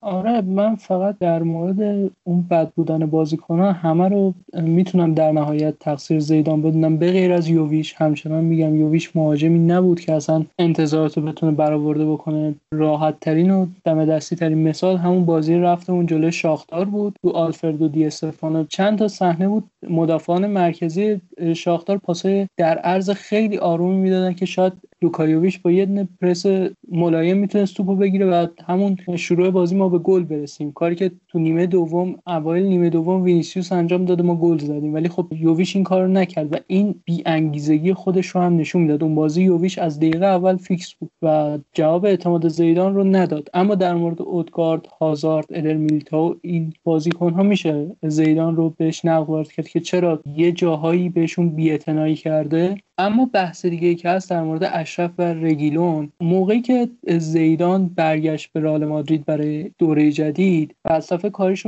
یه مقدار تغییر داد. چون ما عملا 40 تا گل رو از دست دادیم بعد از رفتن رونالدو و خب این مسئولیت خط دفاع ما رو سنگین تر کرد که ما اگر قرار گل های کمتری بزنیم پس به تب باید گل های کمتری هم دریافت بکنیم. پس نتیجه گرفتیم که باید از مدافعان کناری استفاده بکنیم که میل به دفاعشون بیشتر باشه و تو کارهای دفاعی قوی تر باشن. اشرف و رگیلون مدافعایی هستن که خیلی روندن و تو کارهای هجومی واقعا بی‌نظیرن. اما تو کارهای دفاعی نمیشه بهشون اطمینان کرد. مدافع کناری که زیدان مد نظرش هست یکی مثل بنجامین پاوار هست یکی مثل لوکاس هرناندز که مثلا تو فرانسه بازی می‌کنه یا همین مندی که خودمون داریم. و نمی‌تونه به این مدل مدافع اطمینان بکنه.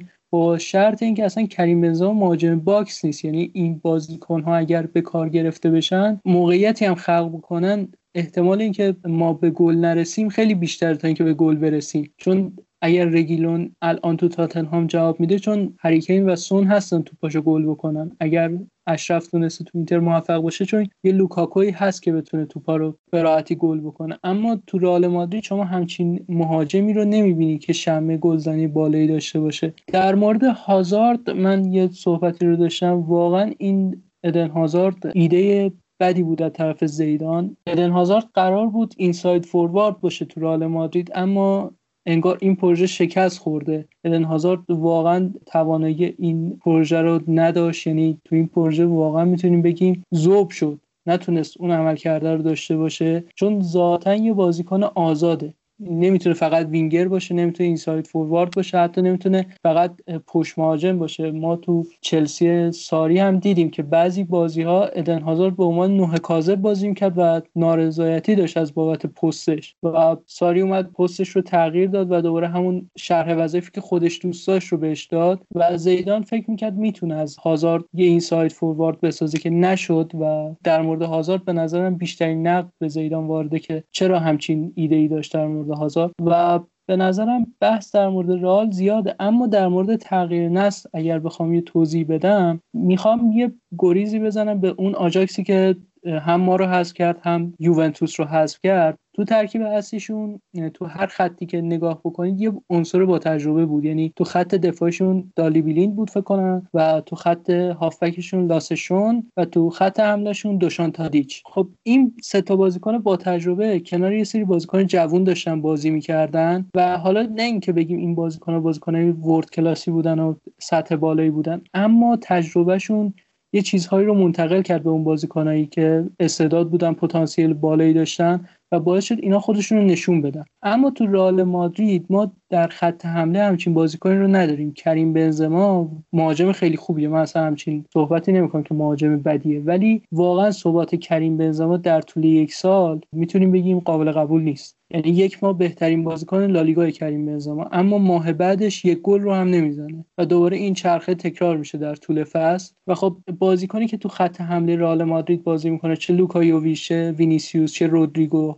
حالا بازیکنهای دیگه نگاهشون به اون بازیکن با تجربه است و میگن خب کریم بنزما این فصل تونسته تو یه ماه مثلا بهترین بازیکن لالیگا بشه. خب این بازیکن هم انگیزه رقابت می‌گیرن. اما تو ماه بعدی کریم بنزما حتی شاید 5 تا شوت تو چارچوب هم نداشته باشه. خب این بازیکن هم میگن خب بازیکن با تجربه کسی که به عنوان رهبر خط حمله میشناسنش همچی آمار ضعیفی ثبت می‌کنه. پس به تب کسی هم از ما انتظاری نداره که آمار خیلی خاصی رو ایجاد بکنیم. و به نظرم این پروژه تغییر نسل باید اینطور اتفاق میافتاد که حتما حتما چون ما ورزشگاه ساختنمون یا تغییر نسل دادنمون هیچ ربطی به فروش رونالدو نداشت. حالا خیلی از طرفدارا قطعا از رفتن رونالدو به یوونتوس ناراحتن چون یوونتوس رقیب مستقیم بوده تو این سالها تو اروپا. اما بودن رونالدو کمک می‌کرد به هم به یوویچ هم به وینیسیوس هم به رودریگو هم به آسنسیو که اینا یه انگیزه ای بگیرن یه الگویی داشته باشن برای اینکه پیشرفت بکنن. اما خب با وجود بنزما این اتفاق هیچ وقت نمیفته.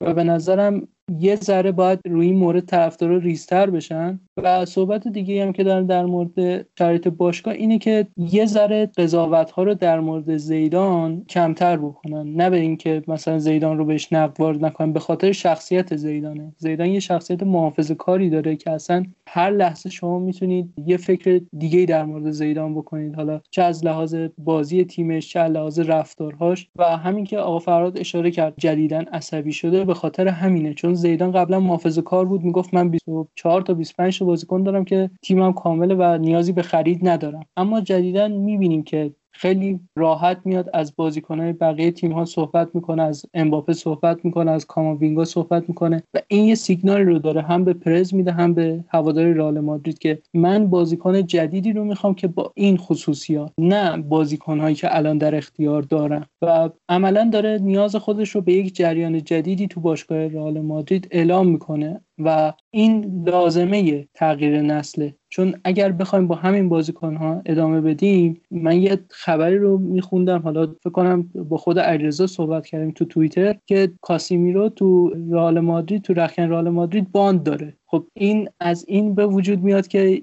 اسکواد این تیم از 2016 تا الان شاید بتونیم بگیم 10 تا بازیکن بیشتر نداشته که بازیکن ورودیش باشن و بقیه بازیکن ها اکثرا خروجی بودن و این اسکواد دست نخورده و بازیکن ها موندن و این اسکواد راکت باعث میشه که بازیکن ها یه وابستگی به هم پیدا بکنن و در مقابل بازیکن جدیدی که به باشگاه میاد یه مقاومتی نشون بدن. چون بالاخره اینها با هم بازی می‌کنن از هم شناخت دارن اما بازیکن جدیدی که وارد باشگاه نگاه میشه ممکنه یه تهدیدی حساب بشه. حالا برای اون بازیکنی که قدیمیتر هست و خب ترجیح بازیکنهای قدیمیتر اینه که با همدیگه باشن تا اینکه بخوان یه بازیکن جدید رو به جمعشون راه بدن. و من احساس می‌کنم وجود زیدان لازمه برای اینکه حرف خودش رو به کرسی بشونه و بازیکنهای جدیدی رو بیاره به باشگاه. و مربیایی که لینک میشن الان به رئال مادرید قطعا هیچ کدومشون به رئال نمیان. چه ناگلزمن چه آلگری چون اینا واقعا مربیای بله قربانگو نیستن. مربیایی که اختیار می‌خوان و پرز دنبال مربی بله قربانگویی مثل لوپتگی مثل بنیتز و این مدل مربی ها رو میپسنده. و شک نکنید اگر زیدان تابستون از باشگاه جدا بشه یکی از گزینه‌ها آلگواسیل مربی داده چون واقعا اون شخصیت رو داره که پرز بپسنده. حالا جدیدا مربی ریور پلات هم اگه اشتباه نکنم لینک شده به رئال مادرید. و اونم فکر کنم همچین خصوصیتی داشته باشه که جلوی پرس کم بیاره. و من احساس می‌کنم باید زیدان بمونه و بازیکنهای جدید اضافه بشن تا ببینیم که آیا زیدان واقعا اون زیدان واقعیش این فصل یا زیدان واقعی همون زیدانی بود که ما تو دور اول دیدیم. دم شما گرم آقا سینا مرسی. و من در مورد فقط مارسل گایارده یه چیزی بگم که این رفیقمون خیلی مربی خوبیه و یک کم هم دیوونه است حقیقتا. یعنی من بعید می‌دونم با پرس کنار بیاد. کلا آرژانتینیا عقل درست درمون ندارن. من طرفدار آرژانتینم و این تیم رو به شدت دوست دارم و آرژانتینیا رو هم انقدر دوست دارم که مثلا تو تنیس هم اگه ببینم دو نفر دارن بازی می‌کنن یکیشون آرژانتینیه دلم می‌خواد آرژانتینیه برن. ولی دیوونن متاسفانه. و گایاردو هم یه کمی دیوونه است. من فکر کنم دعوا می‌کنه با پرز اگر بیاد. این از این منظر عجیب می‌دونستم مطرح شدن حتی اسمش رو هم. علیرضا یه نکته داره. علیرضا نکتت رو بگو تا بعدش بریم یه موسیقی بشنویم و برگردیم. یه مختصری هم در مورد سوپرکاپ اسپانیا صحبت کنیم و پرونده اسپانیا رو ببندیم.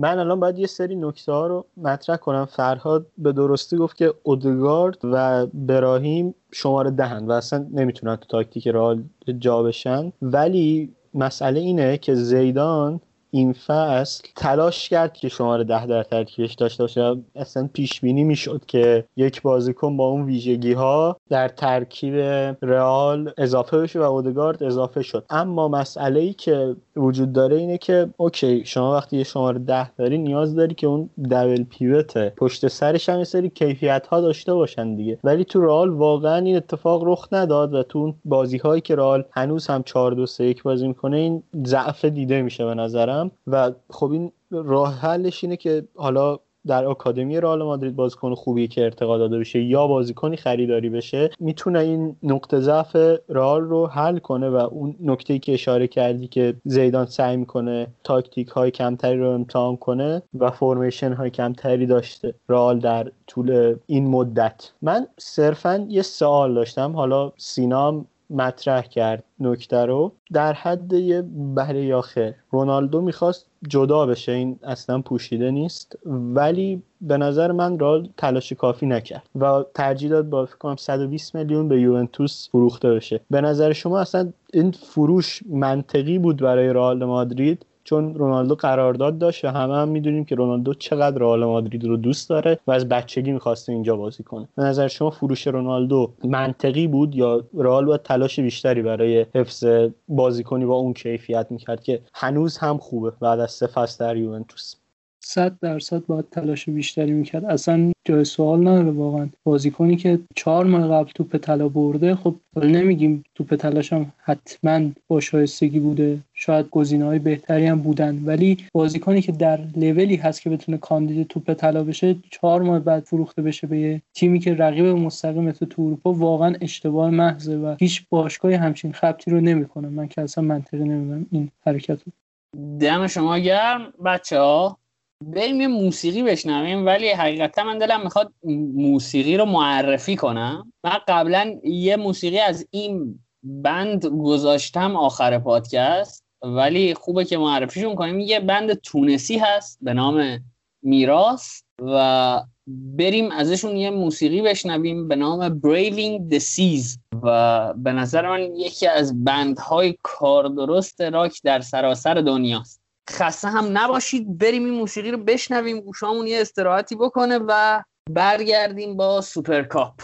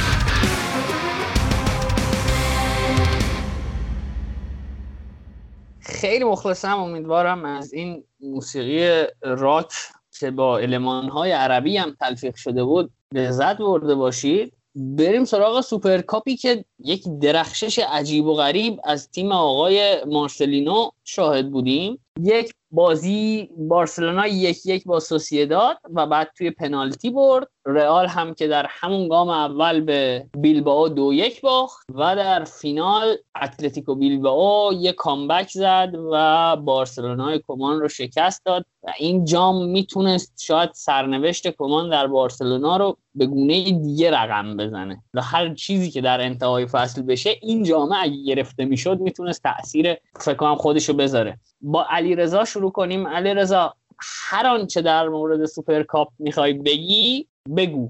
به نظرم ستاره سوپرکاپ مارسلینو بود. یعنی رقابتی که مسی و راموس و بنزما و حتی اینیاکی ویلیامز و ستاره های دیگه لالیگا رو داره. ستارش بدون شک آقای مارسلینو بود. سه تا بازی مربی بیلبا بوده و یک جام گرفته. خیلی قابل تقدیر تو اپیزود والنسیامون تو کاتبک پلاس هم خیلی صحبت کردیم در مورد مارسلینو. نکته ای که در مورد بازی وجود داشت به نظرم اتلتیک هنوز تیم مارسلینو نیست. بعضی از دقایق بازی مخصوصا نیمه اول بازی رئال و نیمه دوم بازی بارسا اون نشانه هایی که تیم مارسلینو می‌خواد رو داره اما با توجه اینکه مدت کمیه که روی نیمکت اتلتیک میشینه چندان تو بعضی دقایق نمی‌تونه خودش رو نشون بده. مثلا نیمه دوم کاملا سمت و سوی بازی به شکلی رفت که بازی به نظرم حتی از دستش هم خارج شده خوش شانس بودن که تونستن رئال رو ببرن. ولی در کل تیمی که دفاع خوبی داره از بازی رئال هم اگر بخوایم شروع کنیم تو اون بازی به شدت پرست می‌کردند بازیکنهای رالو یعنی اون صحنه که لوکاس واسکز سوتیه رو داد گرچه یه عکسی در اومده که می‌تونسته تصمیم های بهتری بگیره اما اگر واقعا دقت کنی یه بازیکن دید محدودی داره. یعنی اون زاویه دید واسکز به نظرم تصمیم خیلی بدی رو نگرفت ولی بد اجراش کرد به نوعی. و خب نتیجهش هم خیلی سنگین بود برای رال ولی با اون پرس و اون شکل مستحکمی که برای دفاع کردن از جلوی زمین داشتند به خوبی تونستند رال رو در نیمه اول اذیت کنند.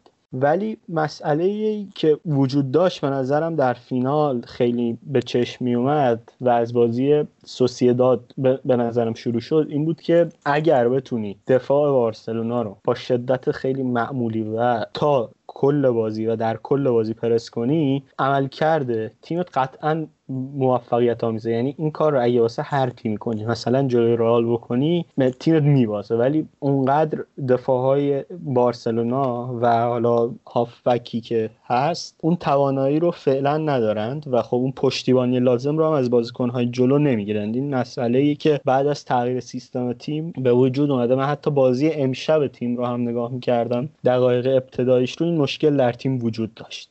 یعنی جلوی یک تیم دست سومی هم بارسا این مشکل برخورده. و خب باید به نظرم یه راهی واسهش پیدا بشه. تو فینال هم به نظرم کار خیلی خوبی کرد مارسلینو. اون برتری عددی رو سعی کرد اون وسط زمین داشته باشه. با حضور مسی برتری عددی از بین می‌رفت. اما مسی با توجه به اینکه تازه مصدومیت برگشته بود اونقدر عمل کرده خوبی نداشت و نمی‌تونست تو همه دقایق بازی موثر باشه. در نهایت هم اتلتیک موفق شد جام بگیره. کنم بعد از 4 5 سال این اتفاق افتاد آخرین بار جلوی همین بارسلونا در سوپر کاپ بود.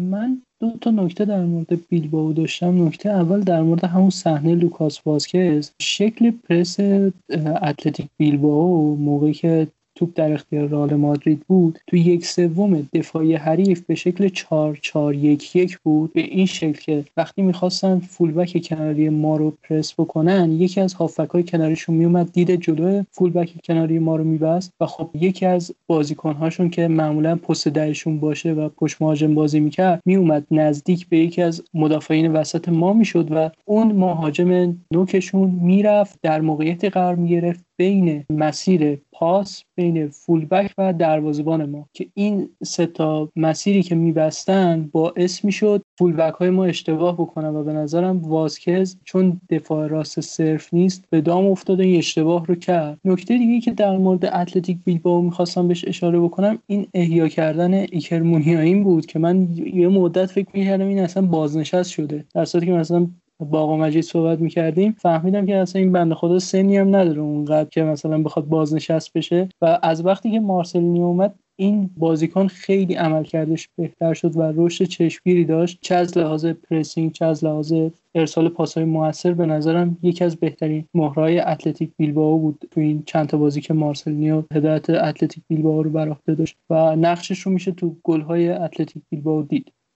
من فقط یه نکته در مورد واسکس بگم. این حرف من به این معنا نبود که واسکس بازیکن خوبی این مدت واقعا رئال رو اذیت کرده تو سه چهار تا بازی قبل و بازیکنی که اونجوری تو اون بازی پنالتی میده جلوی اتلتیک قطعا یکم شعورش کمه. و گفتم در کل اونقدر مقصر نبود سر گل اول بود اگر اشتباه نکنم. ببین من اول از همه قبل از اینکه وارد بحث سوپرکاپ بشیم یه نکته از بازی رئال و اوساسونا جا مونده بود در مورد حرفای علیرضا که گفت ایکس جی اوساسونا بهتر بود. یه شرایط جوی زمین و حالا اتفاقایی که افتاده بود اون برف سنگینی که اومده بود و یخ زدن چمن باعث شده بود که برای رئالی که می‌خواست بازی رو روی زمین انجام بده یکم شرایط سختتر باشه تا اوساسونایی که رو ارسال ها بیشتر مانور می‌داد. این نکته جا مونده بود می‌خواستم اشاره کنم. ولی اگه بخوایم در مورد سوپرکاپ صحبت کنیم اگه بخوایم بازی به بازی جلو بریم خب بارسا جلوی سوسیداد به نظر من به خاطر ترشتگن که همونطور که علیرضا اشاره کرد برنده شد. نکته دیگه ای که در مورد این بازی می‌تونم بگم بی تجربگی بعضی از بازیکنها مثل آراوخو مثل مینگوزا حالا شاید اون عنصر جوونی و انگیزه بتونه کمکشون کنه ولی بی تجربگی هم یه جای کار دستشون میده. نکته دیگه که در مورد این بازی می‌تونم بگم با توجه به اینکه سوسیداد میل به مالکیت توپ داشت و یه جورای جلو بازی می‌کرد مخصوصا تو نیمه دوم و وقتهای اضافه بارسا روی ضد حملات یه حساب ویژه کرده بود مخصوصا روی سرعت دمبله. بریم سراغ بازی بعدی بازی رئال و بیلبائو. اولین چیزی که به چشم من اومد این بود که هازارد از دروازه و محوطه دوره و این باعث میشه که مدافعین یا حالا هم هافبک هایی که میاد اجازه نفوذ بهش ندن و خب تقریبا بی اثرش می‌کنن توی بازی. نکته دیگه که حالا ما اشاره کردیم که زیدان تجربه رو به جوونی ترجیح میده و خب به بازیکنهایی که اعتماد داره بیشتر بازی میده خب این باعث خستگی میشه و خب بازیکنهایی که یکم سنشون بالاست مثل کروس و مدریش شاید تو این بازی یکم عملکردشون ضعیفتر از حد انتظار بود و اینکه خب باعث شد یه جورایی بازی از دست رئال خارج بشه. و انتقادی که می‌تونم تو این بازی به زیدان بکنم توی بازی حسوی و جایی که می‌تونست خیلی راحت با یه تعویض هجومی بازی رو در بیاره تعویض دیرهنگام ماریانو بود. چون به نظر من حداقل تو اینجور بازی ها می‌تونه ریسک کنه و یعنی ریسکش منطقی از نظر من. و نکته دیگه هم که در مورد این بازی دارم حرکت اضافه که بعضی از بازیکنهای رئال دارن با توپ. یعنی باعث میشه این حرکت اضافه که یا با مهاجم خودشون تو آفساید قرار بگیره یا نظم دفاعی حریف شکل بگیره یا حتی توپگیری اتفاق بیفته و ضد حمله بخورن. این حرکت اضافه در بعضی از بازیکنهای رئال دیده میشه که خب این یه جور باید اصلاح بشه به نظر من. و حالا بریم سراغ بازی فینال. به نظر من اولین چیز دفاع مستحکم بیلبائو بود. که تقریبا فضایی به مهاجمین بارسا نمیده حالا درسته دوتا گل هم دریافت کردم ولی به نظرم عملکرد دفاعشون قابل تحسین بود. ولی در نقطه مقابل دفاع بارسا شکننده بود. در ادامه صحبتان تو بازی سوسیداد بازم بی تجربگی توی این بازی کار دست بارسا داد. مخصوصا پدری یا دس و آراخو. و نکته ای که حالا سینا هم بهش اشاره کرد درخشش مونیاین و ویلیامز بود که یکیش با پاسهای دقیقش و اون یکی با فرارای پشت مدافعینش قشنگ کار رو واسه بارسا سخت کرد و نتیجه رو واسه بیلبائو در آورد و می‌تونم فقط تبریک بگم به آقای مارسلینو که تونست توی یه بازه کوتاهی یه قهرمانی واسه بیلبائو به دست بیاره.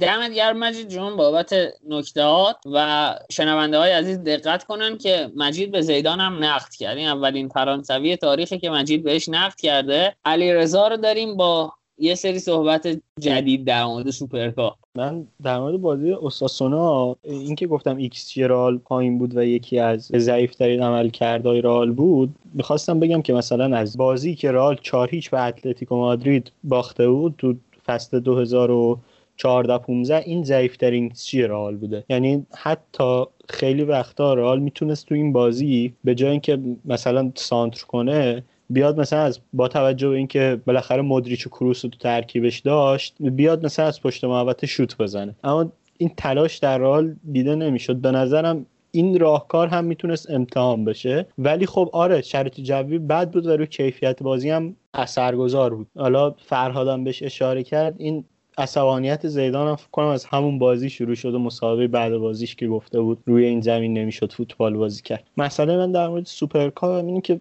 حقیقتش آرائوخو هنوز مدافع کاملی نیست ولی به نظرم تو سوپرکاپ بعد از ترشتگن بهترین بازیکن بارسا بود. یعنی سوتی واقعا نداد. دو سه بار تو بازی سوسیداد حتی مهاجم نوک سوسیداد رو که فرار کرده بود به خوبی اشتباه لنگلر رو پوشش می‌داد و جمع کرد و یکی از مثلا شاید سه چهار تا بازیکن بارسا بود که می‌شد کلا از عملکردش توی سوپرکاپ دفاع کرد. به نظرم می‌تونه بازیکن خوبی بشه اونقدر بد نبود. ولی مینگسا و دست واقعا در حد و اندازه حتی یه استعدادی که باید هم خودشون رو نشون ندادن خیلی سطحشون پایین و خب یه کم طبیعیه دیگه. عملکردشون بالا پایین داره. با توجه به اینکه فرصت کمی داشتن تا الان. من فقط دو تا نکته بگم به عنوان جمع‌بندی. یکی اینکه زیدان واقعا داره سختگیری می‌کنه و یه ذره داره دگم میشه اگر بخوام واضح تر بگم. اینکه ماریانو رو دقیقه 88 میاره من خودم ماریانو رو مهاجم خوبی نمی‌دونم از لحاظ هوشی چون واقعا بهره هوشی پایینی داره. اینو تو موقعیت هایی که تو box حریف حضور داره میشه کاملا فهمید. بدترین موقعیت ها رو همیشه انتخاب می‌کنه برای حضور خودش تو box محوطه و می‌بینیم هر موقع که ارسال میشه ماریانو دقیقا جایی هست که نباید باشه و هیچ وقت توپ بهش نمی‌رسه. و به نظرم زیدان می‌تونه از همین حضور فیزیکی ماریانو هم استفاده بکنه تا بقیه بازیکناش بتونن به گل برسن اما خب این کار انجام نمی‌دونم می‌ذاره دقیقه 88 و مورد دیگه ای هم که هست یه بیاعتمادی هست بین زیدان و اودگارد که حالا من یادم رفت تو قسمت قبلی بگم. مارتین اودگارد یه مصدومیت کهنه تو زانوی خودش داره که تا آخرین روزی که فوتبال بازی می‌کنه همراهش هست. حالا مطلبش خیلی طولانیه و منم اطلاعات اونقدر بالایی ندارم و در همین حد می‌تونم توضیح بدم. و این مسئولیت رو اودگارد موقعی که به مادرید اومد پنهان کرده بود و بعد از اینکه بازی با بتیس رو انجام دادیم این گزارش پزشکی از طرف باشگاه سوسیداد تایید شد و رال هم این گزارش رو تایید کرد و به نظرم بعد از اون قضایا زیدان یه بازی جلوی اینتر بهش بازی داد تو جوزپه ماتسا که خوب بود. واقعا اون بازی مارتین اودگارد عملکرد خوبی داشت. اما دیدیم که چقدر زود تعویزش کرد به خاطر اینکه ریسک نکنه روی اودگارد و اینکه این مسئولیت تشدید بشه یا دچار مسئولیت دیگه ای بشه. و اینجا هم به نظر من یه ذره داره سختگیری می‌کنه. ممکنه اودگارد مصوم بشه. این رو رد نمی‌کنم. اما تا زمانی که خود بازیکن تو تمرینات نشون میده که علائمی از درد یا ناراحتی نداره می‌تونه به این بازیکن اعتماد بکنه. چون همونطور که علیرضا گفت ما می‌تونیم روی شوت زنی ها بیشتر کار بکنیم. هم کروس رو داریم هم مدریش رو.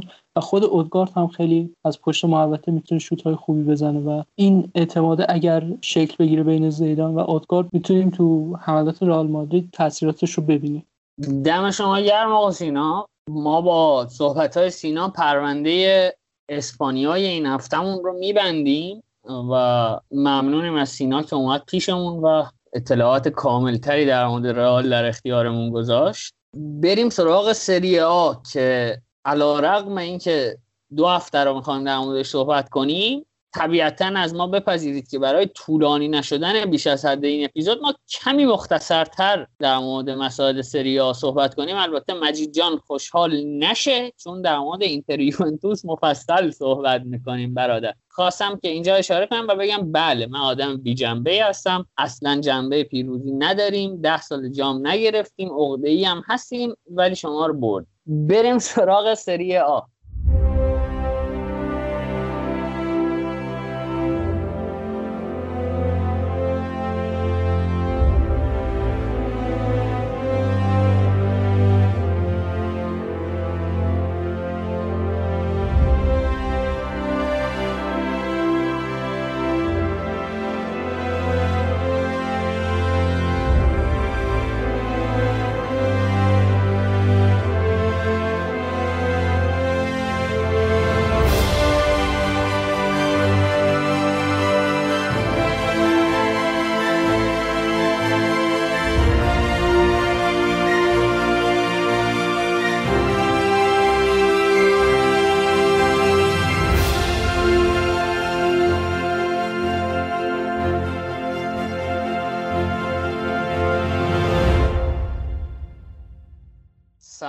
مجدد خوش اومدید به بخش سری آ. این هفته قرار در مورد هفته های 17 هم و 18 هم سری آ صحبت کنیم.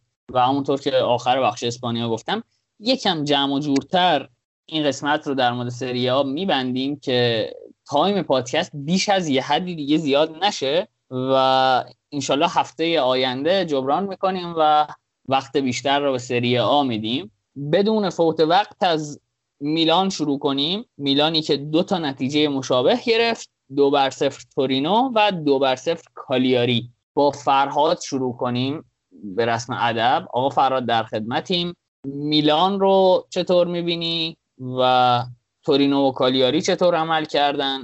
ضمن اینکه فکر می‌کنم حرف در مورد میلان زیاد زدی. اولا اینکه ممنون که دوباره تریبون رو دادین دست من. بخوام راجع به میلان صحبت بکنم.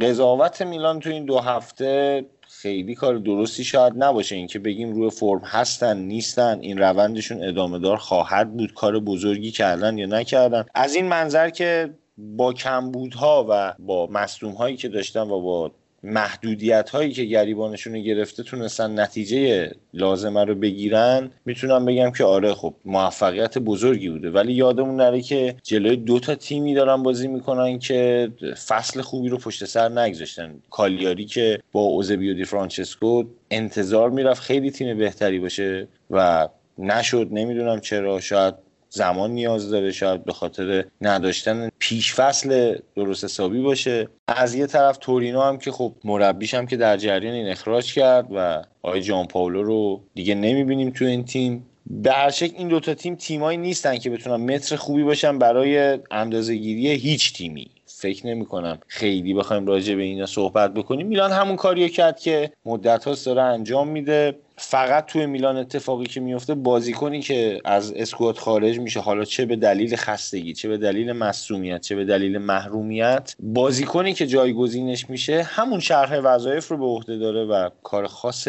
جدیدی انجام نمیده و فقط و فقط فرق در کیفیت هاست. شاید بیشترین چیزی که راجع میلان لازم باشه در موردش صحبت بکنیم این بازیکن هایی که توی ژانویه اضافه کردن و نشون میده که تیم مدیریت میلان به شرایط اسکوادش خیلی واقفه خیلی اشراف داره به شرایط تیمش و خریدایی که کردن مثلا ماریو مانژوکیچ نمی‌دونم الان در چه شرایط بدنیه ولی طبق اخباری که گفته شده این مدت تمریناتش رو به صورت انفرادی هم ادامه داده و به عنوان یه گزینه بکاپ یه گزینه ای که شاید تو دیگه یه بازی اگه گیر کنی دقیقه مثلا 80 بیاریش تو بعد شروع کنی توپ بریزی روی دروازه شاید گزینه مناسبی باشه و از اون سمت توموری که نمی‌دونم رسمی شد یا نشد ولی خب توموری هم ظاهرا خیلی نزدیکه به میلان. می‌تونه گزینه خیلی خوبی باشه با این شرایط که بند خریدش هم در اختیار دارن و باید ببینیم پیولی با اون چی کار می‌کنه. نشون داده که با جوونا خوب بلده کار بکنه.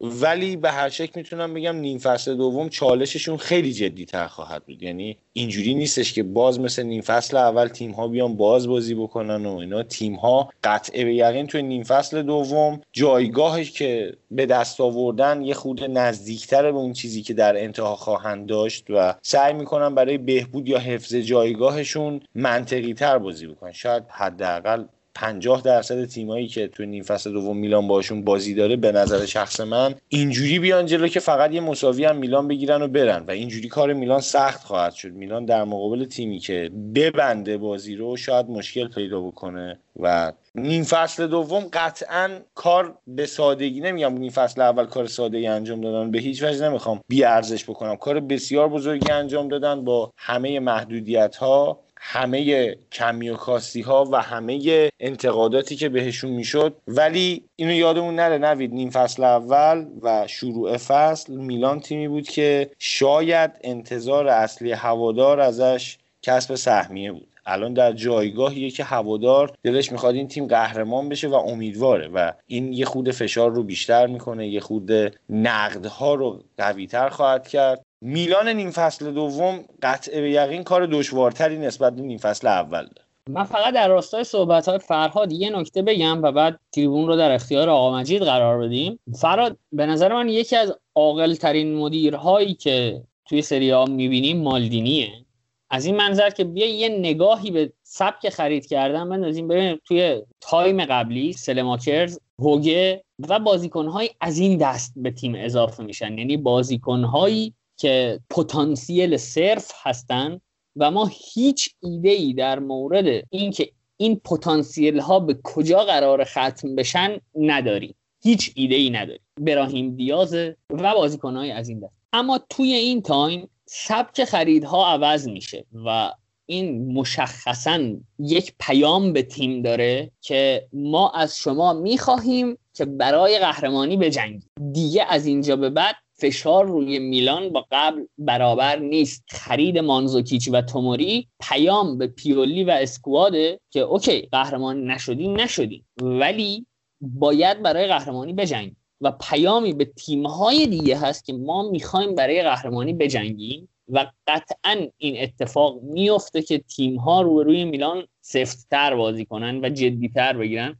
من واقعا از اول پس خسته شدم از بس از میلان تعریف کردم و نیازی نیست بگم که این حرفم رو از منظر طرفداری نمی‌زنم. اما اون چیزی که ما در تیم پیولی دیدیم تنوع تاکتیکی عجیب نیست. اجرا کردن دو سه هارمونی و پترن به شکل ایدئال. یعنی دو سه پترن وجود داره که به شکل ایدئال توسط تیم پیولی ایجاد میشه و شکل می‌گیره و عدم قرینه بودن دو سمت زمین. اینها در سطح ایدئالی اجرا میشن. اما یه نکته باید بگم. اینکه ما میگیم فوتبال علمه مشخص ترین ویژگی علم اینه که ابطال پذیره. یعنی شما وقتی یک چیزی رو می‌کنی در علم یک حرفی می‌زنی که بر مبنای علمه این پکیج این نظریه ابطال پذیره یعنی در صورت رخ دادن یک سری از اتفاقات نظریه شما خط بطلان کشیده میشه روش باطل میشه. و توی فوتبال هم دقیقا همین اتفاق هست. شما نمی‌تونید با یه پترن همواره پیروز باشید. ممکنه یه فصل جواب بده ممکنه دو فصل جواب بده ولی یه جا یقتون رو می‌گیرن. و با توجه به اینکه تنوع تاکتیکی جدی از پیولی نمی‌بینیم به نظر من توی نیم فصل دوم به چالش بر می‌خورن اگر که به مشکل هم بر نخورن. یعنی به چالش کشیده میشه تصمیمات و ترکیب میلان و در آخرم باز بگم همین دو سه پترنی که میگم پیولی به صورت ایدئال ارائه می‌کنه یک ماشینی ساخته یک سیستمی ساخته که با حسب مهرهاش عملکرد کلیش تحت تاثیر قرار نمی‌گیره. ما توی این فصل کمتر بازی می‌بینیم که پیولی همه بازیکنهاشو در اختیار داشته باشه ولی توی روند پیشرفت میلان تغییرات جدی صورت نمی‌گیره. شرمنده من زیاد صحبت کردم. مجید جان در خدمتیم با بازی های تورینو و کالیاری. من قبل از اینکه بریم سراغ بازی ها یه نکته بگم در مورد خریدا. یکی رو جا انداختین. میته هافبک تورینو رو اینا جذب کردن که می‌تونه گزینه حداقل این که کالابریا رو نمی‌ذاره تو پست هافبک دفاعی و یه گزینه دیگه داره تو اون پست. مخصوصا با وضعیتی که مثلا تونالی راحت مصوم میشه یا به ناصری که مصوم هنوز نرسیده حداقل یه گزینه رو نیمکت داره که تو اینجور شرایط دستش بازتر باشه پیولی ولی تو این بازی ها حالا چون گفتیم که یه سری نکات تکراری و, و نمی‌خوایم بهشون اشاره کنیم من چند تا نکته ای که شاید تا الان بهشون اشاره نکردیم و می‌خوام بگم. یکی این که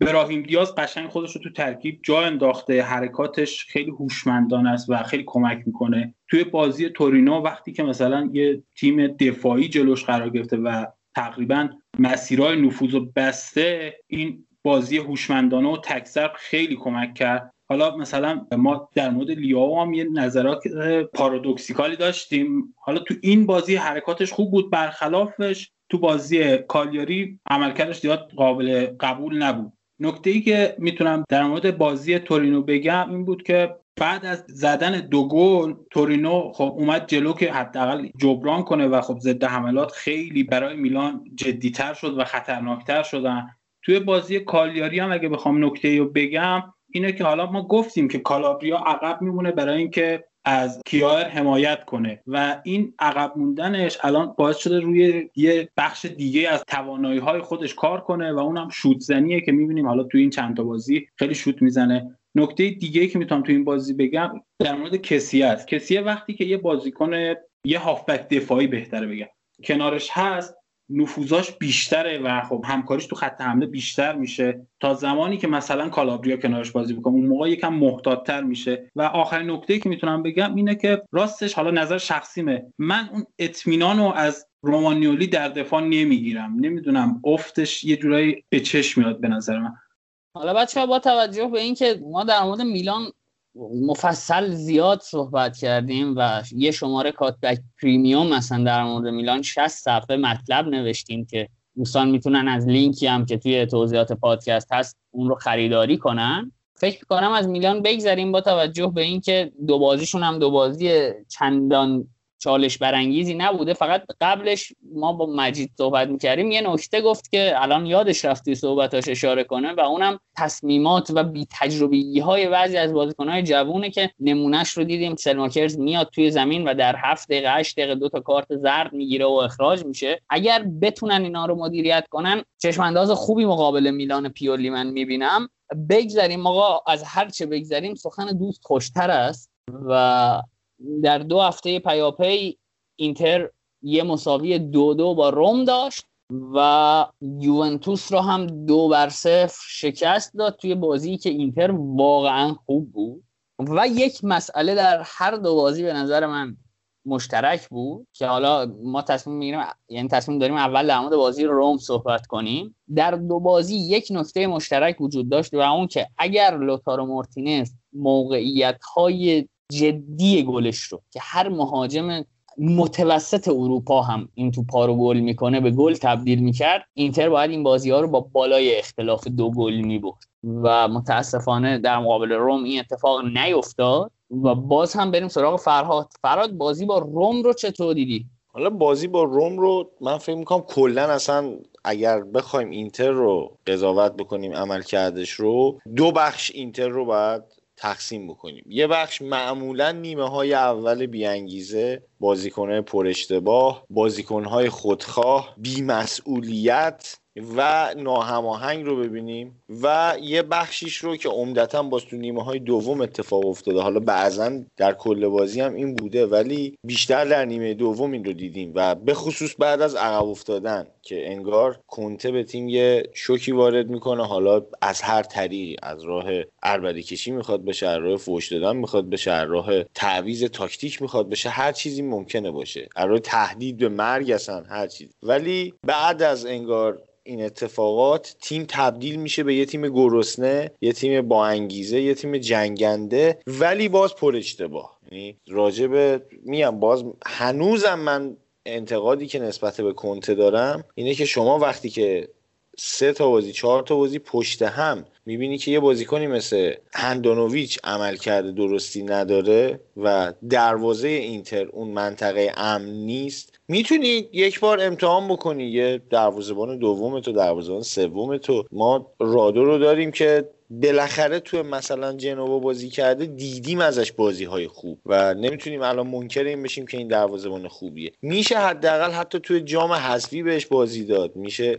یه کاریش کرد یه خود اینو به اسکواد اضافه کرد. ولی نمی‌دونم شاید من دارم اشتباه می‌کنم. قطعا مربی تیم واقفه به شرایط تیم. ولی من حسی که دارم نسبت به کنته بارها گفتم که این بازیکن جوون رو قطر چکونی اضافه می‌کنه به تیم. و در بازی با روم هم فکر می‌کنم باز همین اتفاق افتاد. دو تا گلی که ما از روم خوردیم گلهایی بود که حداقل میشه گفت یه دروازه‌بان متوسط رو به خوب یکیش رو می‌تونست بگیره. گلهایی نبود که ما به خصوص گل اول اون شوتی که زده شد فکر نمی کنم شوت غیر قابل مهاری بود. ولی به این اتفاقات افتاد. اینتر با ریسک بالا بازی می‌کنه نوید. اینتر بارها ازش دیدیم که خب دفاع ها تا کجا میان بالا و وقتی که لوتارو مارتینز توپ رو تبدیل به گل نکنه اون توپ ها برمیگرده و فشار میشه روی دروازه خودی و چیز پیچیده ای نیست. برچه اگه با هم یاد بشه صحبت می‌کردیم. من حتی یه موقعی میگم آقا کاشکی ما یه بار بارلا رو بیایم بذاریم کنار لوکاکو توی خط حمله و یه بار هم بیایم اینجوری نگاه کنیم. شاید بارلا موقعیتایی که نصیبش میشه رو گل کنه و یکی دیگه از هافکامون رو بذاریم توی خط میانی. ولی به بازی با روم حداقل این خوشحالی رو برا من داشت که بعد از عقب افتادن تونستیم به بازی برگردیم حتی جلو بیفتیم و باز روی اشتباهات فردی گل بخوریم. راجع به تیم روم نوید تو هفته پیش حالا من افتخار اینو نداشتم در خدمتتون باشم. ولی گوش می‌کردم اپیزود رو. راجع به روم یه ادعایی به قول خودت داشتی که روم با این سبک بازی داره انگار برای اسکودتو میجنگی من معتقدم شاید سبک بازی این گونه باشه ولی تا زمانی که شما هافبک دفاعی خوبی نداشته باشی اگر بهترین مهاجمان و بهترین مدافعان دنیا رو در اختیار داشته باشی ولی اون هافبک دفاعی رو نداشته باشی انگار رفتی زنجیری خریدی از جنس طلا ولی قفل نداری که بهش آویزون بکنی. این زنجیرها به همدیگه گره بزنی به روم بارها صحبت کردم که روم هافبک دفاعی نداره و تا آخر فصل هر جا ضربه بخوره از این نداشتن هافبک دفاعی داره ضربه می‌خوره. و باز بازی دادن کریستانته توی خط دفاع یه مقداری چالش برانگیزه یه مقداری تنامیزه حالا واقعا شاید مدافعی نداره یعنی کسی نیست که بتونه اون عمل کرده داشته باشه. یا هم می‌خواد از قدرت پاساش استفاده بکنه. مثل کاری که تو اینتر دیفرای انجام میده و یه مقداری بازی سازه و حتی تا پستی که هافک دفاعی هست میاد اینجا برعکس شده دیگه. یک هافک دفاعی رو گذاشته توی خط دفاع که در مواقع حمله بیاد اضافه بشه و در حقیقت این ضعف زیاد گل خوردن رو با گل زدن زیاد بیاد پوشش بده. فکر می‌کنم حالا خودتونم اگر صحبتی دارین انجام بدین. من چیز دیگه ای فکر نمی‌کنم لازم باشه اضافه کنم. ببین فرهاد حرفت کاملا درسته. دقیقا یه چیزی که تو این بازی به چشم اومد این بود که هر دو تا تیم با تعداد بالا حمله می‌کردن. ولی خب چون هافبک ها و مهاجمین روم توی دفاع کمک چندانی نمی‌کردن باعث می‌شد که اون ضعف بیشتر به چشم بیاد. و خب هافبک دفاعی هم که گفتی نداره باعث میشه که این مشکل بزرگتر و بیش از حد به چشم بیاد. اگه که مثلا اون هماهنگی و اون کار تیمی بیشتر باشه شاید بتونن این ضعف رو تا حدودی پوشش بدن. ولی خب وقتی که این اتفاق نمیفته که البته یه بخشش من می‌تونم به سن بازیکنهای هجومی روم ربط بدم باعث میشه که این ضعف بیشتر و بزرگتر به چشم بیاد. نکته دیگه هم اینه که حالا می‌خوام ببرمش سمت بحث اینتر. درسته که هافبک ها و مهاجمین اینتر تو دفاع کمک می‌کنن ولی چون این هافبک ها خیلی نزدیک به مدافعین بازی می‌کنن فضای پشت محوطه تقریبا در اختیار بازیکنان روم قرار گرفت و خب وقتی که روم حالا تو بازی لاتسیو اگه شد اشاره می‌کنم بهش وقتی روم بتونه این فضا رو داشته باشه که بتونن همدیگر رو یعنی بازیکناش بتونن همدیگر رو خوب پیدا کنن خطرساز میشن و خب تو این بازی هم دیدیم که چه اتفاقی افتاد. و نکته ای که می‌خوام در مورد اینتر بگم حالا سر صحبتی که در مورد همون رفتار کنته گفتی با بازیکنها ویداله که تقریبا بعد از اون درگیری که پیش اومد توی بازی که بهش حتی ناسزا گفت و اینا دیدیم که توی این بازی خیلی عملکرد خوبی داشت و توی بازی آینده تیم هم همین عملکرد رو نشون داد. و در مورد فرم اشرف می‌خواستم صحبتی بکنم. حالا خیلی رو فرمه و به نظرم تعویضش یه جورایی کار واسه رم راحت تر کرد. اشرف تو این فصل 6 گل و 3 تا پاس گل داده که من حس می‌کنم می‌تونه رکورد فصل قبلش رو بزنه که 5 گل و 10 پاس گل بود. حالا فکر کنم فرهاد در مورد اشرف صحبت داره. نه مجید جان در مورد اشرف که حالا صحبت زیاده فکر می‌کنم خودت بگی بهتره. می‌خوام به این اشاره بکنم که راجع به ویدال که صحبت کردی که حالا یه برخوردی باش شد من احساس می‌کنم بچه ها کنته هم یه مقداری رویکردش رو عوض کرده یه مقداری سعی کرده ملایم تر باشه و دیدیم حالا توی بازی جام حذفی به اریکسن هم بازی داد تو پست regista هم بازی داد. بازی نسبتا حالا نمیشه گفت عالی ولی بازی قابل قبولی رو نسبت به قبل ارائه داد و جالب اینه که حالا کنته هم اومده بود یه مقداری نظرش رو انگار راجبش عوض کرد و حداقل تو مسابقه اینجوری نشون می‌داد که حالا اریکسن هم بالاخره تونست یه کار انجام بده و با بازیکنهای دیگه می‌بینیم یه مقداری کنتاکتش رو کم کرده یه مقداری حالا اون جر و بحثش رو انگار کم کرده آرامش بیشتری داره تیم فکر می‌کنم.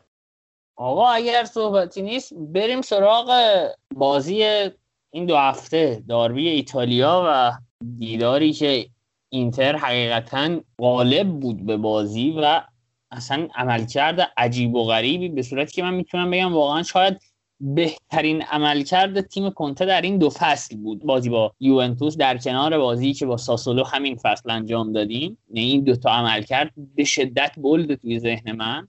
و خب یه نکته ای که خیلی از هوادارهای فوتبال در سری آ میشنیدیم این بود که پیرلو بزرگترین اشتباهی که کرد این بود که مقابل کنته با سیستم کنته بازی کرد و کنته بیش از پیرلو به ضعف سیستم خودش آگاهه و از جاهایی به پیرلو ضربه زد که خودش همیشه ضربه خورده اتفاقا. یعنی به ضعف خودش واقفه ولی حالا چرا برطرفش نمی‌کنه من نمی‌دونم. و این بار اجازه بدید با مجید شروع کنیم.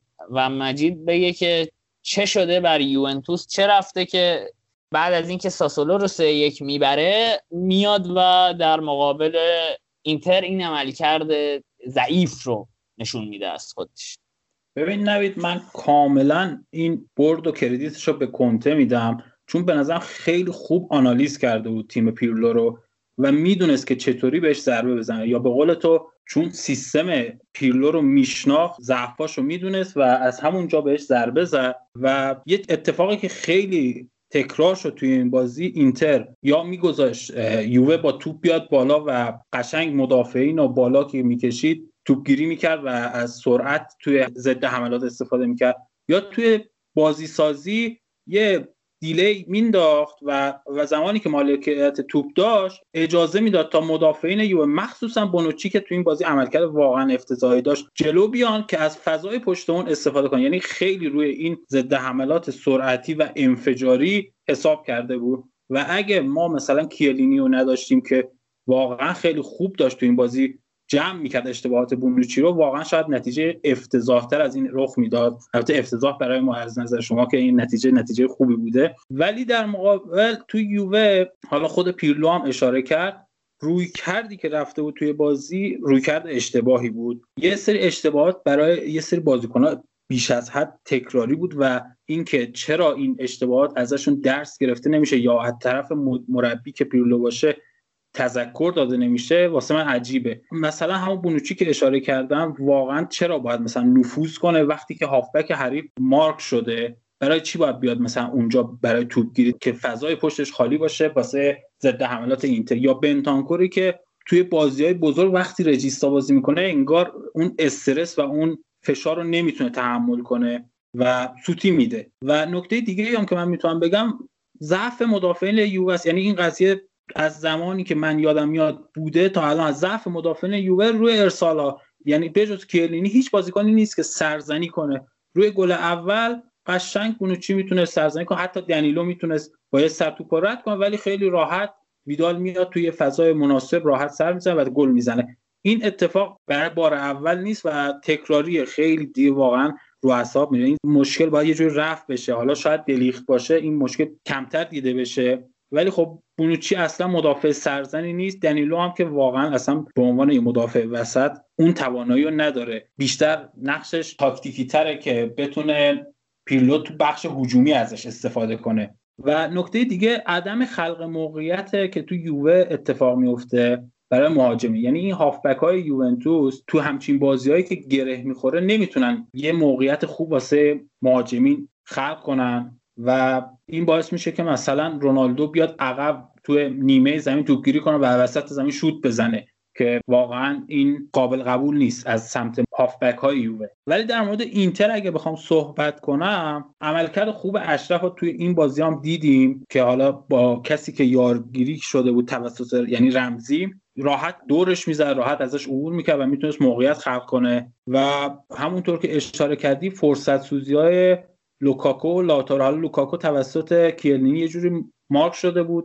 می‌تونیم قبول کنیم که مثلا شاید اون فشار نگذاشت عملکرد خوبش رو نشون بده. ولی لائوتارو خیلی موقعیت مخصوصا اون ضربه rebound لوکاکو رو که وقتی نزد واقعا این فرصت سوزی های یه جایی اذیت می‌کنه و شاید در آینده به ضرر اینتر تموم بشه. حالا در مورد تاکتیکی که تو این بازی استفاده شد من فکر می‌کنم کنت یه پرسترپی گذاشت برای یوونتوس و میشه گفت اوورلود و آندرلود هایی که در کناره ها اینتر انجام می‌داد و در طول فصل چندین بار این دیدیم که انجام میده تونست خط هافک و خط دفاع یوونتوس رو با اون سیستمی که دلش می‌خواست جابجا بکنه. یعنی در حقیقت پرسش رو آورد. اگر دقت بکنین اوایل بازی که شروع شد اینتر اوورلود و آندرلودش تقریبا نزدیک به محوط جریمه یوونتوس بود و دفاع یوونتوس رو با خودش جابجا می‌کرد. توی یه دونه از همین جابجایی فکر می‌کنم ویدال تونست گل رو بزنه و سازمان دفاعی یوونتوس به هم ریخته بود. ولی کم کم هرچی اومدیم به جلوتر این پرسترپه اومد عقبتر. یعنی اینتر یه مقداری اومد. این اوورلود آندرلودش رو آورد عقبتر و دیگه کار به جایی رسید که اینتر از خط دفاعش که می‌خواست بازی سازی بکنه سعی می‌کرد توپو به یک سمت ببره. یوونتوس رو با خودش جلو می آورد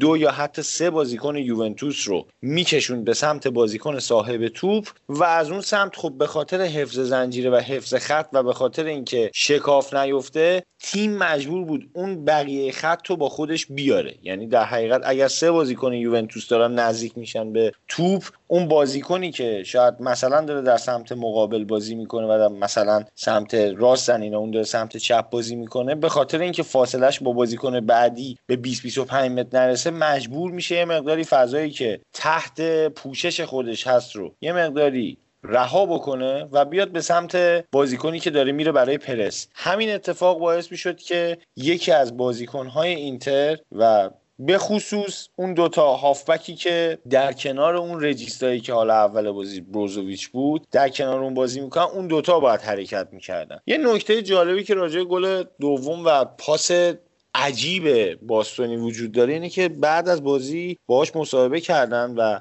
گزارشگر و اون مصاحبه کننده ازش پرسیده بود که این پاس ها رو شما تمرین کرده بودین توی تمرینات یا همینجوری اتفاقی این پاس رو دادی؟ در جوابش گفته بود که ما مدت هاست داریم روی این مدل پاس دادن سعی می‌کنیم و داریم تلاش می‌کنیم همچین کاری انجام بدیم و هیچ وقت حتی توی تمرینات هم موفق نشده بودیم این پاس رو به هدف برسونیم. و این اولین باری بود که تونستیم یه پاس رو به مقصد برسونیم که بارلا به بهترین شکل گلش کرد. یه نکته ای که باعث میشه من خیلی خوشحال بشم اینه که این توپ رسید دست بارلا و خدا رو شکر می‌کنم که دست مثلا کسی مثل لوتارو نیفتاد چون قطعا با استرس بیشتری می‌خواست به توپ ضربه بزنه. ولی از اون سمت بیایم یوونتوس رو هم بررسی بکنیم. من در مورد یوونتوس بزرگترین اشتباه پیرلو اینو می‌دونم که حالا شاید هم آماده نبوده نمی‌دونم. ولی من احساس بکنم که مکنی باید از اول بازی می‌کرد و اون هافبکی بود که می‌تونست یه مقداری کار تخریبی توی بازی اینتر انجام بده. و باز همون قفله بود که هرچند شاید قفل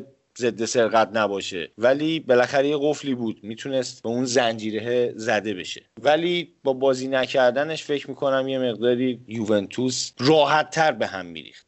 من یه نکته بگم. حالا در مورد مکنی صحبت که مکنی یه مصدومیتی داشت که خب شاید یعنی قابل قبوله چرا بازیش نداد. ولی آرتور رو من برام سوال چرا بازی نداد. آرتوری که حداقلش من مطمئنم از بنتانکور بهتره. چون اعتماد به نفس بیشتری داره و بنتانکور توی این جور بازی ها خیلی با ریسک بازی خیلی خطاهای زیادی می‌کنه و یه جور بچگی می‌کنه. نمی‌تونم کلمه بهتری واسش پیدا کنم. و یه نکته دیگه هم حالا شاید بهونه باشه نمی‌دونم.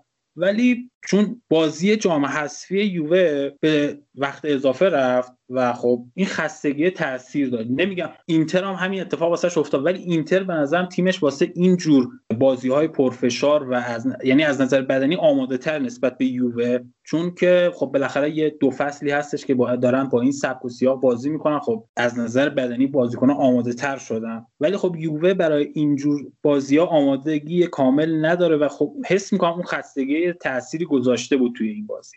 مجید در مورد اون بحث وقت اضافه و اینه که خب خودت هم توضیح دادی اینتر هم بازیش همین اتفاق افتاده بود. ولی من یه مقداری اجازه بده باید مخالفت بکنم چون مثلا حالا اشرف که یکی از بازیکنهای اصلی و محوری اینتر توی این سیستم خب فصل اولشه و نمی‌تونیم بگیم که کاملا با این متد بدنسازی جا افتاده. و یه مسئله دیگه هم که هستش اینه که اینتر اصلا پیش فصلی هم نداشته و بلا فاصله بعد از اینکه فصل قبل براش تموم شد فصل جدید هم شروع شد و فکر می‌کنم این فرسودگی روی اینتر خیلی هم حتی بیشتر تاثیر گذاشته باشه. ولی من همچنان معتقدم که چینش بازیکنای پیرلو یه مقداری متکبرانه بود. من احساس می‌کنم بازی یوونتوس و میلان پیرلو رو گول زد. پیرلو توی اون بازی اومد یه تصاوی از میلان گرفت و بعد با تعویزهاش تونست نظم تاکتیکی میلان رو به هم بزنه شکل بازیش رو عوض بکنه و دو تا گل دیگه بزنه و سه یک بازی رو ببره. ولی در مقابل اینتر قاعدتا تیمیه که چون تیمیه که با تجربه تره چون دقیقا نگاه بکنی همون اتفاقاتی که توی بازی میلان یوونتوس افتاد همون شکل تیمش رو مدیریت کرد پیرلو. و شاید اون بازی مقداری یه غرور کاذبی بهش داد. نمی‌دونم شاید یه ایده های اشتباهی تو ذهنش شکل گرفت. شاید به خاطر کم تجربگیش اومد این بازی و شرایطش رو با اون بازی مقایسه کرد و شبیه دونست. نمی‌دونم ولی به هر شکل می‌تونم بگم که اشکال تاکتیکی یکی از اصلی ترین دلایل این باخت یوونتوس بود. وگرنه یوونتوس از نظر اسکواد و اینا چیزی کم از اینتر نداره به هیچ عنوان. ببین فرهاد من بذار حرفمو تصحیح کنم. ببین یوونتوسی که من میگم که از نظر بدنی آماده نیست به خاطر اینکه سبک بازیشو عوض کرده و منظورم اینه که برای این جور بازی کردن بازیکناش از نظر بدنی آمادگی رو ندارن. در مورد پیلو هم من موافقم. خب بالاخره بی تجربگی ممکنه که تو همچین بازه زمانی حتی یه جای دچار غرور بشه یه جای اشتباهاتی داشته باشه و من ربطش میدم به بی تجربگی بیشتر. چون که واقعا نمیشه قضاوتش کرد. فعلا یعنی پیرلو حداقل واسه من یه مربیه که قابل قضاوت نیست و به قول نوید باید حداقل یه فصل بگذره تا بتونیم ببینیم تفکراتش چجوریه و ضعفا و نکات قوتش رو ببینیم. ولی نکته ای که من خیلی به چشمم اومده تو رسانه ها هستش. حالا نمی‌خوام زیاد واردش بشم ولی نمی‌دونم. حالا چون صحبت کردیم تو بخش اسپانیا که بعضی از رسانه ها می‌تونن یه مربی رو به خاک بکشونن من اینجا واسم سواله که چرا مثلا یه رسانه بین این همه بازیکن من نمیگم بقیه بازیکن ها خوب بودن یا مثلا خوب بودن فقط این بازیکن بد بوده یا نه. من میگم چرا بین این همه بازیکن شما یعنی همه رسانه ها میرن سراغ فقط یه نفر و از بد بودن بقیه بازیکن ها چشپوشی می‌کنن؟ یعنی من خیلی کم دیدم جایی که مثلا به بنتانکور به ضعف بنتانکور تو این بازی اشاره شده باشه یا مثلا حتی بونوچی یا دنیلو. ولی در نقطه مقابل ربیو نوک پیکان انتقادات سمتش هست و خیلی شدید دارم بهش انتقاد می‌کنم در صورتی که به نظر من ربیو درست اشتباه کرد بازی ضعیفی داشت ولی اشتباهات ربیو جایی بود که اومده بود پوشش بده فضایی که باید بنتانکور پوشش می‌داد. حداقل مجید در این یه مورد خاص من می‌تونم بگم ربیو هم بازیکن بیمسئولیتیه و اکثر اون اشتباهاتی که انجام میده بابت بیمسئولیتیشه بابت اینه که سعی می‌کنه کارهای تکنیکی بیشتر انجام بده و وظایف تاکتیکیش رو شاید به نحو احسن انجام نمیده. شاید بنتانکور با اشتباهاتی که تو ازش صحبت می‌کنی شاید ضربه زده باشه به یووه ولی می‌تونیم بگیم که اشتباهاتش روی یه جایی بوده که دیگه کم آورده. یه جایی بوده که شاید به خاطر اینکه پستش مثلا یه مقداری متفاوت شده شاید کم آورده. ولی ربیو یه بازیکنیه که حالا خوب دستمزد آنچنانی داره می‌گیره با یه سر و صدای نسبتا زیادی اومد به یووه و یه مدت هم یاد بشه از نیمکت نشینیش داشت خیلی انتقاد می‌کرد که مثلا اینجا من مشکل دارم و خود این بازیکن ها بیشتر باعث میشن. ببین خیلی جالبه. شما نگاه بکنید تو همین اینتر تا زمانی که اریکسن اومد مصاحبه کرد گفتش که آقا بالاخره این مدیر تیم منم دارم تلاشمو می‌کنم و دارم سعی می‌کنم به ترکیب اضافه بشم. کسی دیگه زیاد سراغ این مسئله نرفت. ولی از روزی که اریکسن و به تب بهتره بگیم ایجنت اریکسن صحبت کرد که و حتی سرمربی دانمارک که صحبت کردن که چرا اریکسن توی ترکیب اصلی بازی نمی‌کنه و بازیکن فوق العاده و اینا. رسانه ها هم یه خوراکی پیدا کردن که برن سمتش. فکر می‌کنم این خوراک رو خود ما میدیم. در حقیقت انگار یه تومه یا زدیم سر قلاب انداختیم توی دریا که یه ماهی بگیریم و از شانس بعدمون اون تومه نصیب یه کوسه شده و یه کوسه اومده به قلابمون آویزون شده. اگه بکشیمش بالا میخورتمون. اگر که ولش بکنیم با چوب ماهیگیریمون با خدافزی بکنیم. کنیم. یه مقداری این تلهه فکر می‌کنم تله خطرناکیه توی بازی رسانه ای رفتن. حالا من برای که ساکت نباشم و در شادی برد شریک باشم بگم که آقای کنته هم بعد بازی گفت که خوشحالم که بردیم. من هیچ وقت یوونتوس رو نبرده بودم. حتی زمانی که توی سری بی باش بازی کردم و این ناکس هم نشون میده یاد گرفته. دیگه یعنی می‌خواد خودش رو تو دل بچه ها جا کنه و یاد گرفته. رگی خواب بچه های اینتری اومده دستش و امیدوارم که واقعا بتونه روی این قسی القلب هایی که میگن کنت مربی خوبی نیستم تاثیر بذاره. بچه اگر نکته ندارید که فرهاد داره. نوید حالا به این بحث مصاحبه اشاره کردی؟ این جریان ماچ کردن لوگو یوونتوس توسط ویدال هم خیلی بولد شد قبل بازی اگه یادت باشه. اگر می‌خوای راجع به اینم یه خورده صحبت کن. حالا من فکر می‌کنم ویدال با گلی که زد ابهامات رو برطرف کرد ولی خیلی راجبش بحث شد. آره فراد من, من حقیقتا مشکلی ندارم با اینکه ویدال یوونتوس رو دوست داشته باشه. بالاخره هر بازیکن ممکنه قلبا به یک تیم ارادت داشته باشه یا قلبا به یک تیم علاقه داشته باشه. مثلا با جو اینتریه و خودش موقعی که اومده بود اینتر گفته بود من خوشحالم که اومدم توی تیمی که از بچگی دوستش داشتم و طرفدارش بودم بازی می‌کنم.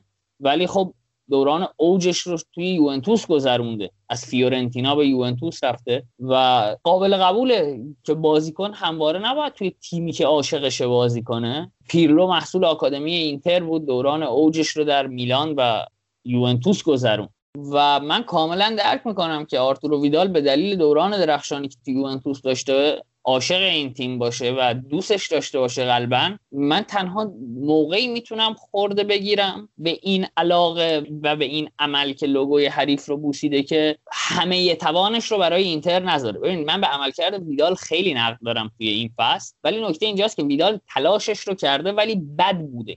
کم نذاشته برای اینتر. یعنی هر موقع ازش خواستن اومده و در خدمت تیم کار کرده حالا ضعفهایی هم داشته.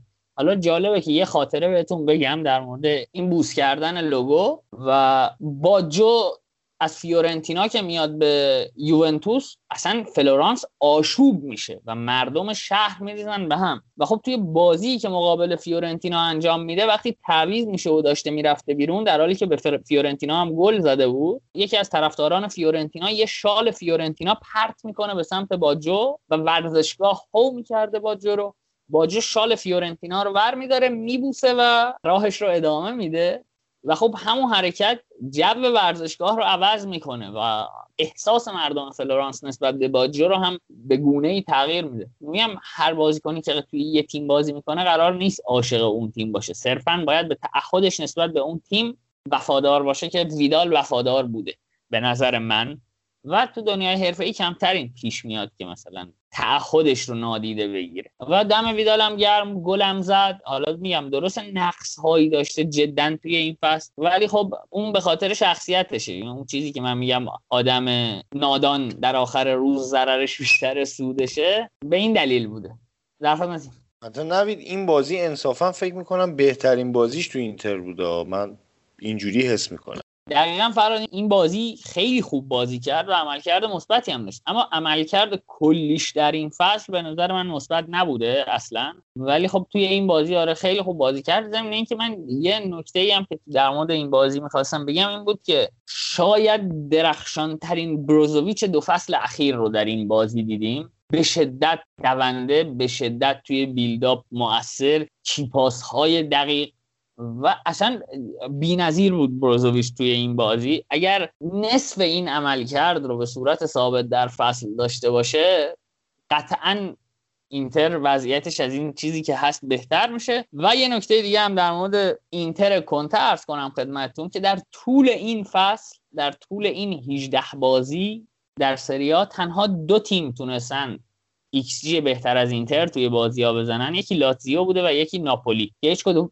از اون دو بازی رو هم اینتر نباخته. و خب فکر می‌کنم این نشان دهنده همون صحبت فرهاد هست که اینتر با ریسک بالا بازی می‌کنه و اصلا شما average position های بازی های اینتر رو که نگاه کنی رسما به جز دیفرای هیچ کس دفاع محسوب نمیشه توی این تیم. و این طبیعیه که اینتر تعداد گل های خوردهش یه کمی بیشتر از شاید میانگین سایر فصولش باشه. و اینم خیلی منطقی نیست که مثلا برای زدن کنته رسانه های ایتالیایی بیان. تعداد گل های خورده اینتر توی چند فصل اخیر رو تا اینجا تا اینجای لیگ بسنجن و بگن کنته مثلا بعد از والتر ماتزاری بدترین عملکرد رو داشت.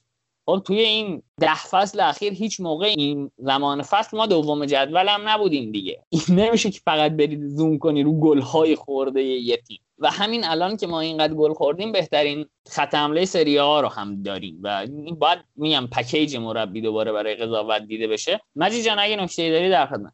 ببین ما تک تک از هافبک های اینتر تعریف کردیم چه بارلا چه بروزوویچ چه ویدال. ولی خب اکثرا روی بخش هجومیشون مانور دادیم که چقدر خوب بودن. ولی چیزی که نباید فراموش بشه اینه که تو بخش دفاعی هم اینا خیلی فوق العاده بودن. یعنی قشنگ خط هافبک یوونتوس رو از بازی خارج کرده بودن و واقعا شاهکار بودن. منم این نکته رو خواستم بگم که نگن خیلی یوونتوسی و خواستم که بیطرفتر به قضیه نگاه کنم. و اینکه به نظر من خودم شخصا می‌دونستم این بازی یووه میبازه چون که مطمئن بودم کنته برای این جور مسابقات و در مقابل تیمایی که اینجوری بازی می‌کنن مثل یوونتوس خیلی برنامه داره و راحت می‌تونه نتیجه بگیره و اتفاقی که حد می‌زنم رخ داد. و تنها چیزی که واسه من یعنی شانس می‌دادم به یووه که شاید بتونه نتیجه بگیره درخشش ستاره هاش بود که گفتم شاید به خاطر خستگی شاید به خاطر عدم تمرکز شاید به خاطر اون بازی احساسی بعد از گل اول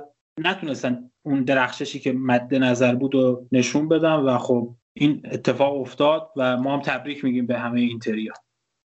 دمت گرم مجید جان و خیلی مخلصیم که به ما تبریک میگی. یه نکته فقط من اشاره کنم و بعد بگذاریم از این بحث. اینه که من تقریبا 5 6 ماه که دارم استدعا می‌کنم از تمامی تریبون ها که خواهش می‌کنم لاتارو مارتینز رو بفروشی. خواهش می‌کنم. فقط اینو بگم که به نظر من لاتارو مارتینز مهاجم بدی نیست یعنی یه بخشی از عملکردش توی اینتر به خاطر اینه که واقعا لاتارو مارتینز بازیکن پست 11 که الان داره بازی می‌کنه نیست و شاید پکیج کلی عملکردش تحت تاثیر این تغییر پست و تغییر شهر وظایف هم باشه. اما یه نکته این گوسفند وقتی گل خالی گیر میاره دیگه باید بزنه دیگه. گل خالی رو دیگه باید بزنه.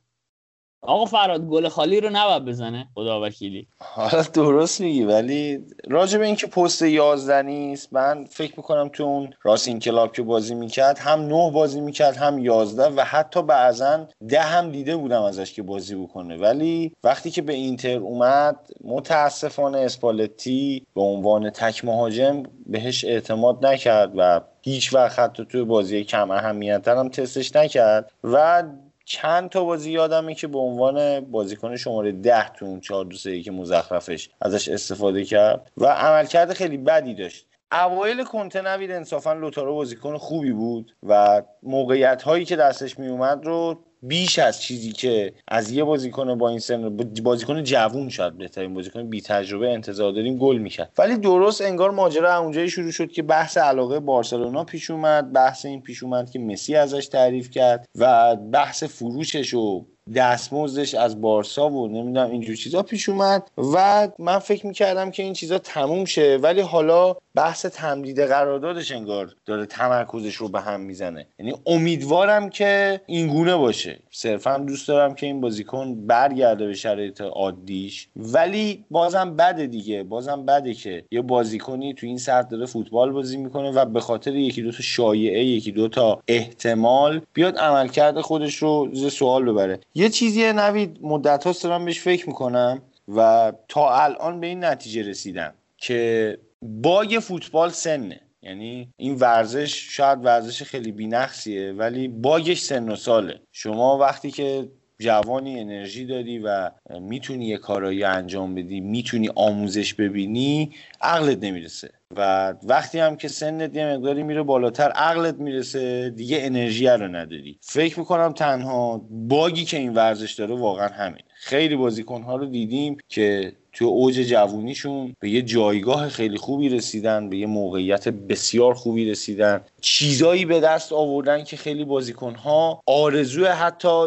یک روز تو اون شرایط بودن رو داشتن. ولی خب به خاطر بچگی به خاطر اون ناپختگی به خاطر اون بیشعوری حاصل از سن و ساله آدمه. نمیگم حالا هر آدمی که سن و سالش کم بیشعوره ها ولی عمدتا تو فوتبال نمی‌بینی بازیکنی که مثلا چه می‌دونم فرهیخته باشه بازیکنی که مثلا فلسفه تحصیل کرده باشه. واقعا دیگه. حالا حتی توی کشورمون هم نمونه هاش خیلی بیشتره. یعنی بالاخره یه جا اکوره در میده یه جا شاکی میشه یه مصاحبه می‌کنه یه حرفی می‌زنه و این ناپختگیه این خامیه کار دست خیلی بازیکن داده. و برای همینه که توی فوتبال اروپا ایجنت ها اینقدر مهم میشن و میشن همه کاره بازیکن بازیکن علاقه داده توی یه تیم خاصی بازی بکنه. ولی ایجنتش میگه صلاح نمی‌دونم و باز اون بازیکنه یه جورای حرفشو گوش میده و قبول می‌کنه حرفشو. فکر می‌کنم آره همین این چیزی که به ذهنم رسیده تا الان نظرم اینه راجع به باگ فوتبال. حالا نمی‌دونم در آینده چقدر نظرم تغییر بکنه ولی چیزی که تا امروز دیدم اینجوری بوده. توی نمونه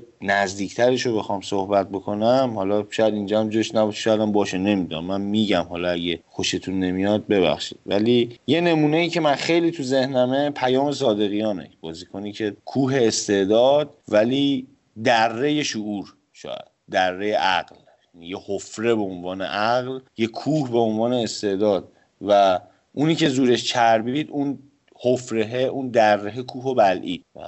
نمی‌دونم شاید این بازیکن اگر که یه چوب تر بالا سرش بود و فرمان می‌برد شاید الان داشت تو اروپا بازی می‌کرد. در که می‌بینیم بازیکن خیلی سطح پایین تر از این بازیکن هستن که تو همون اروپا به دنیا اومدن و دارن جاهای بهتری بازی می‌کنن روزگار بهتری رو سفری می‌کنن. حداقل دوران حرفه ایشون سر جاش. نمی‌دونم زیادم حرف زدم فکر می‌کنم کافی باشه. دمت گرم آقا فراد من فقط چون علی رضا هم هست اینجا حالا درست صحبت نمی‌کنه. فقط یه سوال از علی رضا بپرسم. تو خراب شده کی به لوتارو علاقه داشت که شما این مطرح کردین؟ آقا واضح جواب دیگه. مدیریتمون دیگه. مدیریت دوست داشتنی برای رقبا جناب آقای بارتومه آره. بارتومه علاقه داشتی؟ خیلی هم خوب. انشالله پای هم پیرشن کاش یکی بیاد به خدا 70 80 میلیون پول بده این پدر سگ و برداره از اینجا ببره.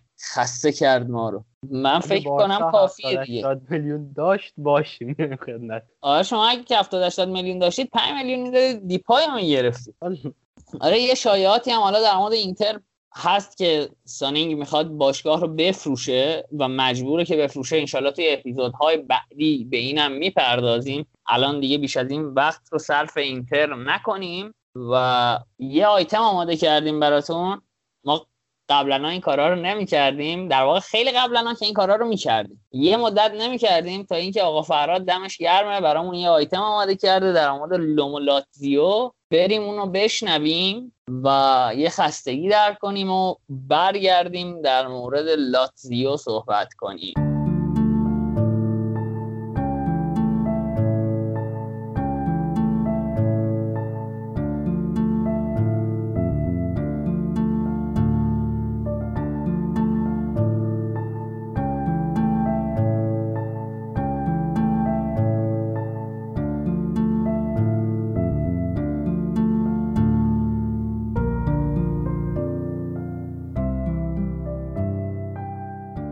هنوز بازی شروع نشده.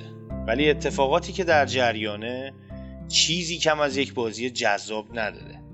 یه طرف تماشاگران در حال سر و صدا هستن و پرچم و بنرهاشون رو تکون میدن و در طرف مقابل یه طرفدار اوقابی رو در ورزشگاه به پرواز در میاره و بقیه رو به وجد میاره. معلومه که این یه بازی معمولی نیست. تو دنیای مثلا مدرن امروز خیلی ها فوتبال رو فقط یه سرگرمی می‌دونن. بعد از اجرای قوانین فرپلی مالی هم عده زیادی اون رو یه جور صنعت می‌دونن. جمعیت دیگه هم هست که فوتبال رو یه ویترین می‌بینه برای تبلیغات. ولی هنوزم فوتبال برای یه طیف خاص جنگه. جنگ نژادی عقیدتی یه جنگ سیاسی. کاری به خوب و بدش ندارم. من فقط امروز می‌خوام براتون یه قصه بگم. قصه یه دشمنی خونین. که روزگاری با خودش نفرت، خشونت و مرگ رو یدک می‌کشید. داستان دلا کاپیتاله. سال 1900 گروهی از افسران ارتش ایتالیا لاتسیو رو در محله پاریولی در شمال روم تأسیس کردند اما رقیب سالهای آینده 27 سال بعد شکل گرفت. سال 1927 آلبا اوداچه فورتیتودو و دیروما توسط ایتالو فوسکی در هم ادغام شد و آسوچاتسیون اسپورتیو روما و یا به اختصار آس روم متولد شد. اما بازگو کردن داستان و دلیل این ادغام هم خالی از لطف نیست. موسولینی هم مثل خیلی از رهبران احزاب مختلف سیاسی فوتبال رو ابزار مناسبی برای اجرای اهدافش می‌دید. اون می‌خواست باشگاهی در پایتخت بسازه و با حمایت ازش تیمهای شمالی رو به چالش بکشه که در اون زمان تورینو و اینتر مهمتریناش بودن و یووه و بعدها میلان بهشون اضافه شدن. شاید تا الان به خاطر گرایشات هواداران افراطی این دو تیم فکر می‌کردید لاتسیو رو فاشیست ها حمایت کردن و روم از دل جامعه و مردم پدید اومده. اما چه باور کنید چه نه شروع داستان شکل دیگه ای داشته. ابتدا قرار بود لاتسیو جز تیم هایی باشه که به آتش کشیده میشن تا روم مثل یک قغنوس از بین شعله ها نمایان بشه. اما جورجیو واکارو رهبر فاشیست ایتالیا رو متقاعد کرد تا روی نام لاتسیو خط قرمز بکشه و برای زنده نگه داشتن نام اسطوره روم فقط سه تیم دیگه شهر رو نابود بکنه. علاوه بر این لاتسیو به خاطر واکارو از انتخاب گرگ به عنوان المان اصلی لوگو و همچنین رنگ های شهر روم خودداری کرد و اوقاب رو برای نشان باشگاه انتخاب کرد اما روم متأثر از نام باستانی روم گرگ کاپیتولین رو به عنوان نماد اصلی باشگاه برداشت. علت گرگ انتخاب کردن نشان شهر روم در داستانهای اساتیری نهفته است. نومیتر و آمونیوس از مهاجران تروا بودند. پادشاه آلبالونگا نومیتر بود که به دست برادرش آمونیوس کشته شد. بعد از قتل برادر آمونیوس برادرزاده خود لاوس رو هم به قتل رسوند تا به تنهایی بر تخت پادشاهی بشینه. اما اون راسیلویا دیگر برادرزاده خودش رو وادار کرد تا به خدمت در معبد بپردازه و مسیر رهبانیت رو بپذیره و ناگزیر از ازدواج و در نهایت داشتن فرزند اجتناب کنه تا همچنان تاج و تخت خودش بیرقیب بمونه. اما مارس خدای جنگ به راسیلویا علاقمند شد و با اون ازدواج کرد. حاصل این ازدواج رموس و رومولوس بودن. دو برادر دوقلو. آمونیوس بعد از پی بردن به این ازدواج راسیلویا رو زنده به گور کرد و فرزندان دوقلو رو به رود تیبر سپرد. اما دست سرنوشت مانع مرگ دو کودک شد و بعد از نجات اون از رودخونه ماده گرگی در قامت یک مادر به دوقلوهای راسیلویا شیر داد و اونها رو بزرگ کرد. در نهایت اونا برای انتقام آمولیوس رو می‌کشن و بر فراز تپه پالاتین شهر روم رو بنا کرده و رومولوس اولین پادشاه روم لقب گرفت. اما آکویلا اوقابی که لاتسیو به عنوان نماد حمل می‌کرد نشان ارتش امپراتوری روم بود که برای قرنها قدرت اول جهان بوده.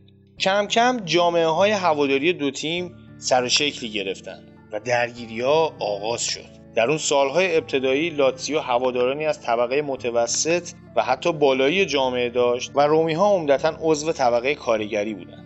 رومی ها رقیب رو به افاده بودن متهم می‌کردند و لاتسیوی ها نگران بودن با وجود هواداران همشهری امنیت نداشته باشند. سالها گذشت کم کم رقابت سر شکل جدیتری به خودش گرفت اما بعد از جنگ جهانی و سرنگونی حزب فاشیست و موسولینی و در نهایت قدرت گرفتن کمونیست ها رومی ها که از طبقه کارگر بودن قدرت گرفت و واکارو که ناجی لاتسیو محسوب می‌شد به اتهام فعالیت فاشیستی محکوم شد و به آرژانتین رفت با اینکه نتایج رو در رو از اهمیت بالایی در دربی برخوردار بودند اما آتش دشمنی خونین کم کم بیشتر شعله بر می شد. در بازی سال 1979 یک طرفدار لاتسیو به وسیله اسلحه و شلیک مستقیم به صورت توسط هوادار 18 ساله رومی کشته شد و آشوب بزرگی به پا شد. یکی دیگر از نشانه های دشمنی خونین سال 1998 نمایان شد. جایی که فاشیست های طرفدار لاتسیو بنری با این مضمون به نمایش گذاشتند. آشویتس شهر شماست و کوره ها خانه های شما. اما در سال 2004 بازی به خاطر کشته شدن یکی از هواداران توسط پلیس متوقف شد. اما بعدها پزشکان دلیل مرگ اون رو خفگی بر اثر گاز اشکاور و بمب‌های دودزا اعلام کردند. پلیس ها از بلنگو این شایعه رو تکذیب می‌کردن ولی شک و تردید به طور کامل رفت نشد. در نهایت توتی بعد از تماسهای مکرر با فدراسیون فوتبال خواستار لغو مسابقه شد.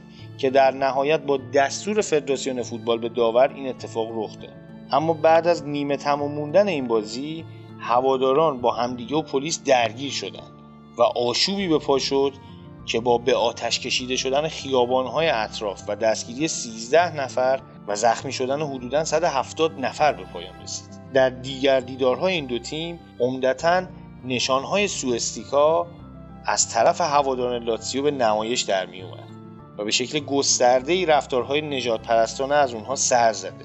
از نکات جالب این تقابل میشه به یه بازیکن اشاره کرد پاولو نگرو که با یک گل به خودی باعث پیروزی یک بر صفر روم شد تا در نهایت جالوروسی قهرمان اسکودتو بشه. اما تا الان بعد از 20 سال هنوز هم نگرو به عنوان یک احمق توسط اولتراهای لاتسیو مورد تمسخر قرار می‌گیره. یا در مقابل اقدام پاولو دیکانیو مهاجم سالهای گذشته لاتسیو که بعد از زدن گل به روم با یک سلام نظامی به سبک حزب نازی بازی رو به آشوب کشید و هنوز از سوی اولتراهای لاتسیو تحسین میشه. در اتفاق جالب دیگه زمانی که روم و اینتر در کورس قهرمانی بودن هواداران لاتسیو از تیمشون خواستن تا به اینتر ببازه که در نهایت روم نتونه قهرمان سریا بشه. حالا با مرور این اتفاقات میشه به اهمیت این دربی تاریخی پی برد و فهمید سطح دشمنی اونها با هم چقدر زیاده. دربی دلا کاپیتاله از مهمترین و جنجالی ترین دربی هاست و اهمیتش انقدر بالاست که باعث میشه بعد از باخت سنگین به همشهری حتی یک مربی نسبتا موفق مثل فونسکا با درخواست هواداران برای اخراجش مواجه بشه و حتی بازیکناش علیهش سفارایی کنن. در پایان اگر من بخوام اسم جدیدی روی این دربی بذارم بهش میگم دربی تنفر. دربی که در اون حتما خون به پا خواهد شد.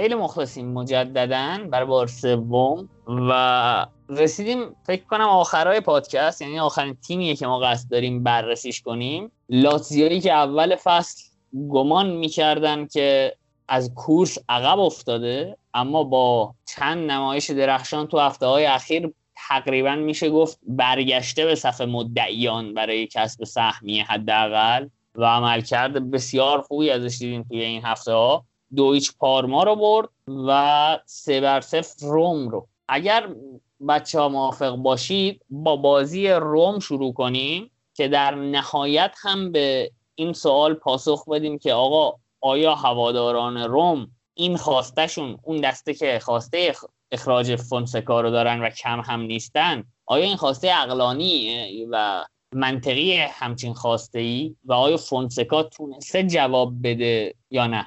از تیم سیمون انزایی شروع کنیم و بازیش با روم و اینکه بگید به ما در نهایت که آیا این خواسته هواداران رو منطقیه یا نه. آفراد در خدمته به قول خودت بسم الله الرحمن الرحیم دل کاپیتاله. بازی قابل پیش بینی بود برای شخص من چون نمی‌دونم چقدر موافقین با این حرف من.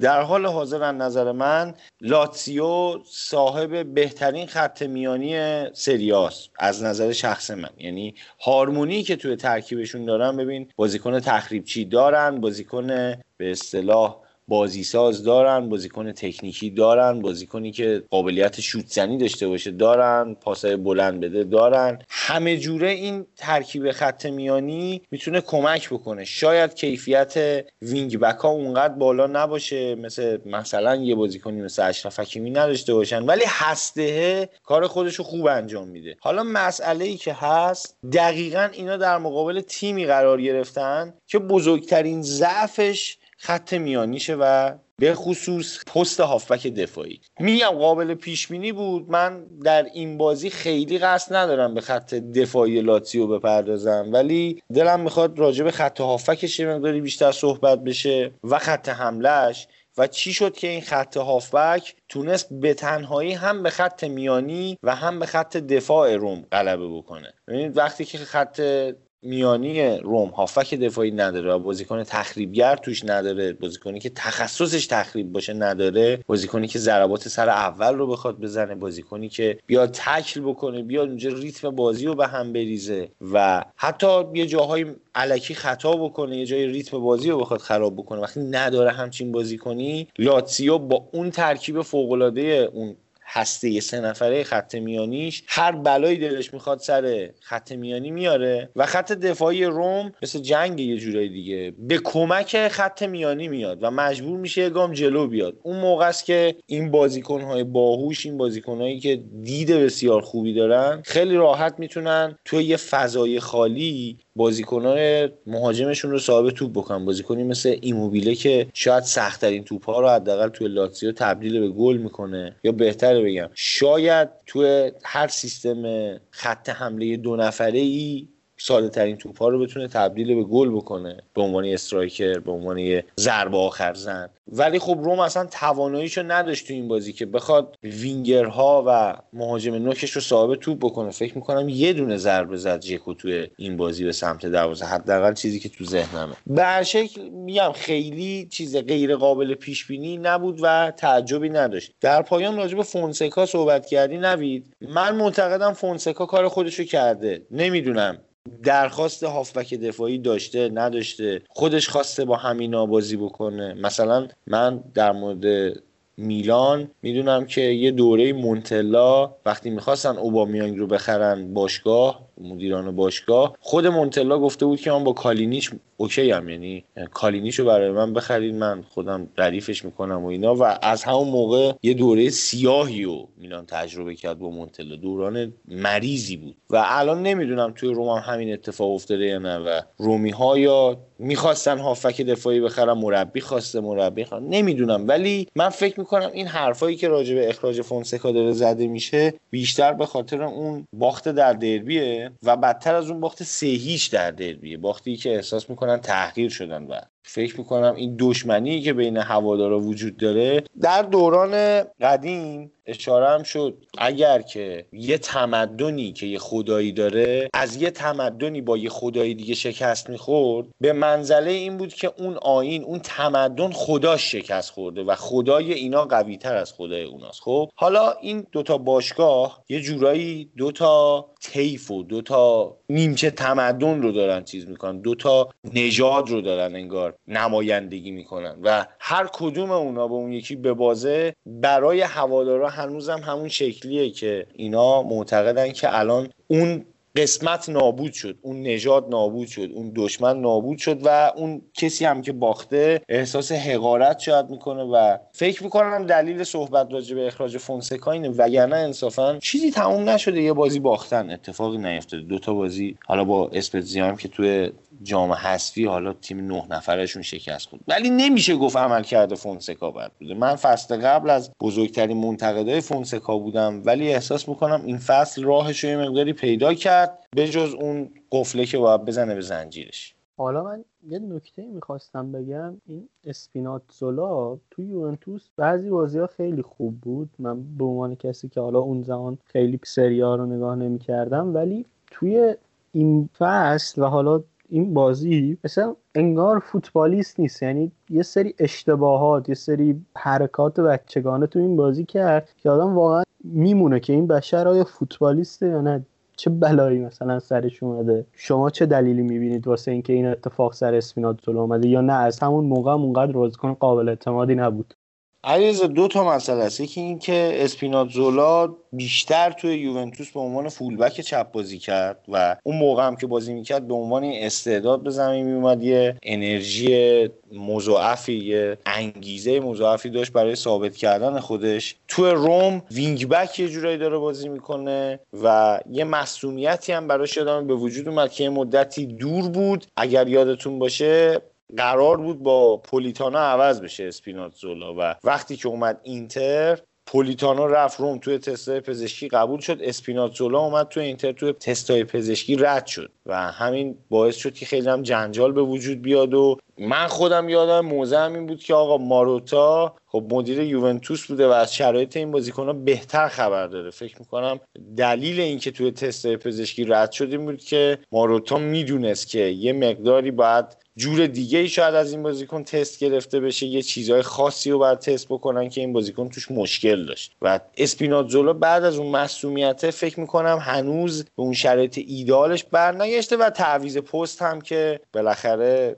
تأثیر گذاره و خب جلوی بازم میگم جلوی به نظر من بهترین خط که حال حاضر سری داشتن بازی می‌کردن. خیلی اتفاق عجیبی نیست.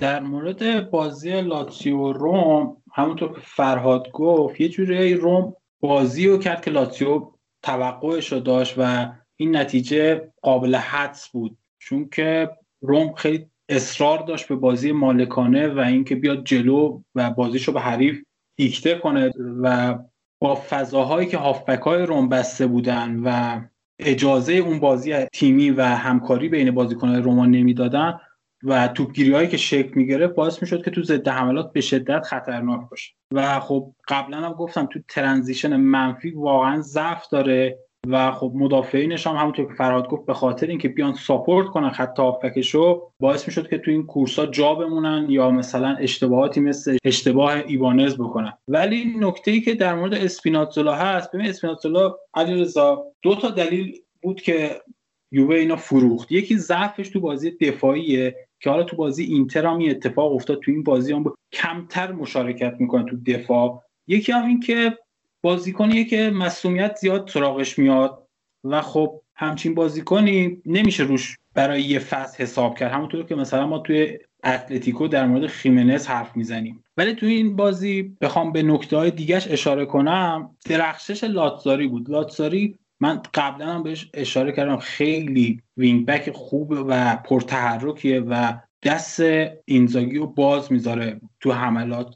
خیلی سریع خیلی خوب به حملات اضافه میشه و تو این بازی هم دو تا پاس گل داد که واقعا عملکرد درخشانی داشت و به نظرم لاتسیو واقعا تیم برتر بود. یعنی حداقل می‌تونم اینطوری بگم که تیم با برنامه تری بود برای این بازی نسبت به روم. ولی خب این تفاوت فرهنگی که هست بین این دو تیم باعث میشه که مثلا توی همچین باختی فشار بیاد روی فونسکا و حتی از آلگری به عنوان جانشینش اسپرده میشه. البته آلگری به همه تیم‌ها الان لینک میشه. و اینکه یه نکته هم حالا تو بخش به بازی جام حذفی اشاره کردیم یه سری رفتارهای مدیریت این تیم و حتی کادر فنی این تیم داره که یه جورای عجیب غریب. حالا تو جام حذفی هم که صحبتش شد اینا یه بازی با اسپتزیا داشتن که قانون تعویض توی جام حذفی اینطوری که هر تیم فقط 5 تا تعویض داره و رومیا توی وقت اضافه دو تعویض کردن و تو تایم بازی هم چهار تا تعویض کردن و احتمال داره اون بازی هم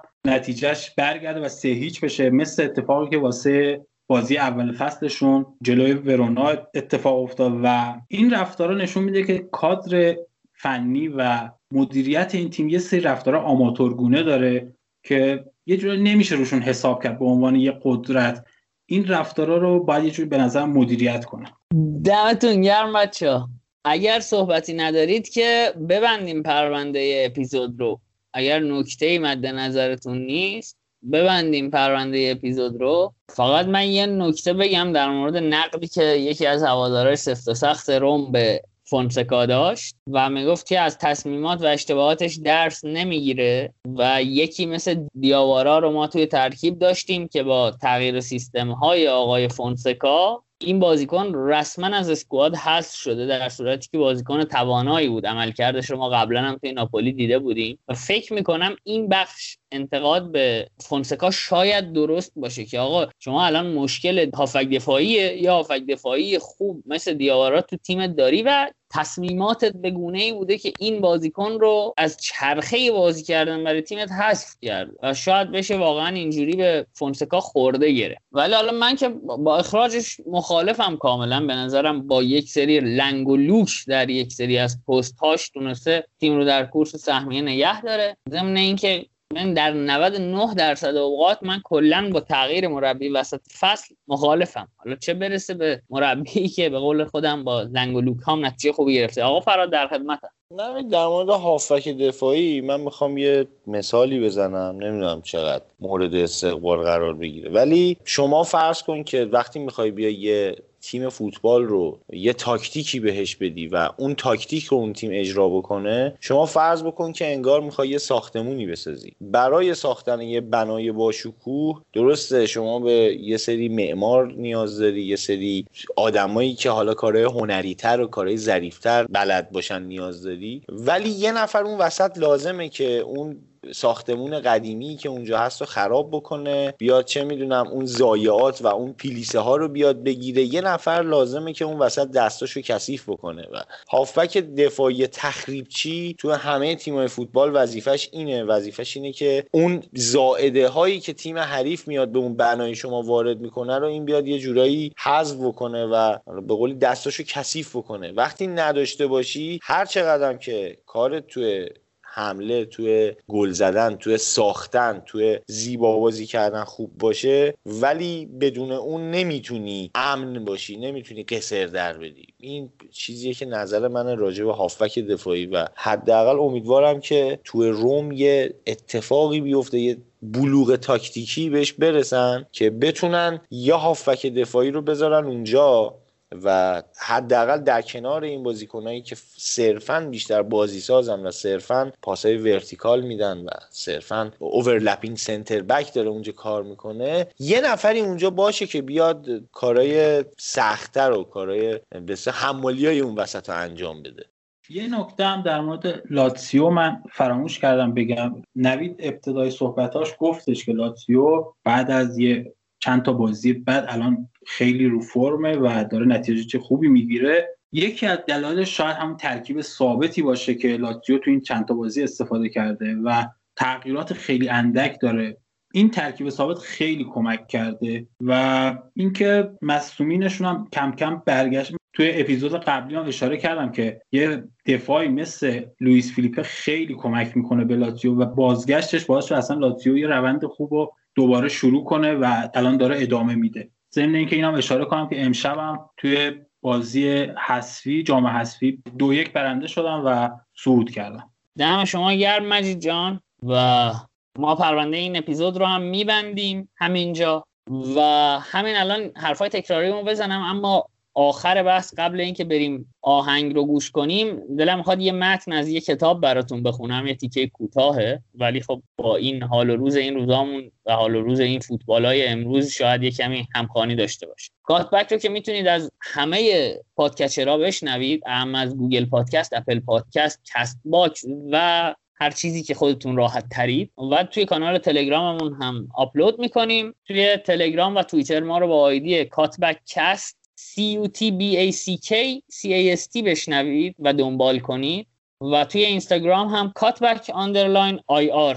یه مژده هم همین الان بدم که به زودی محتواهای تصویری ما هم شروع میشه و یک برنامه خیلی جدی داریم که انشالله توی یه اپیزود جداگونه به صورت موقت و اطلاع رسانی بارگذاری می‌کنیم و توضیح میدیم که قرار چی کار کنیم. خیلی مخلصم.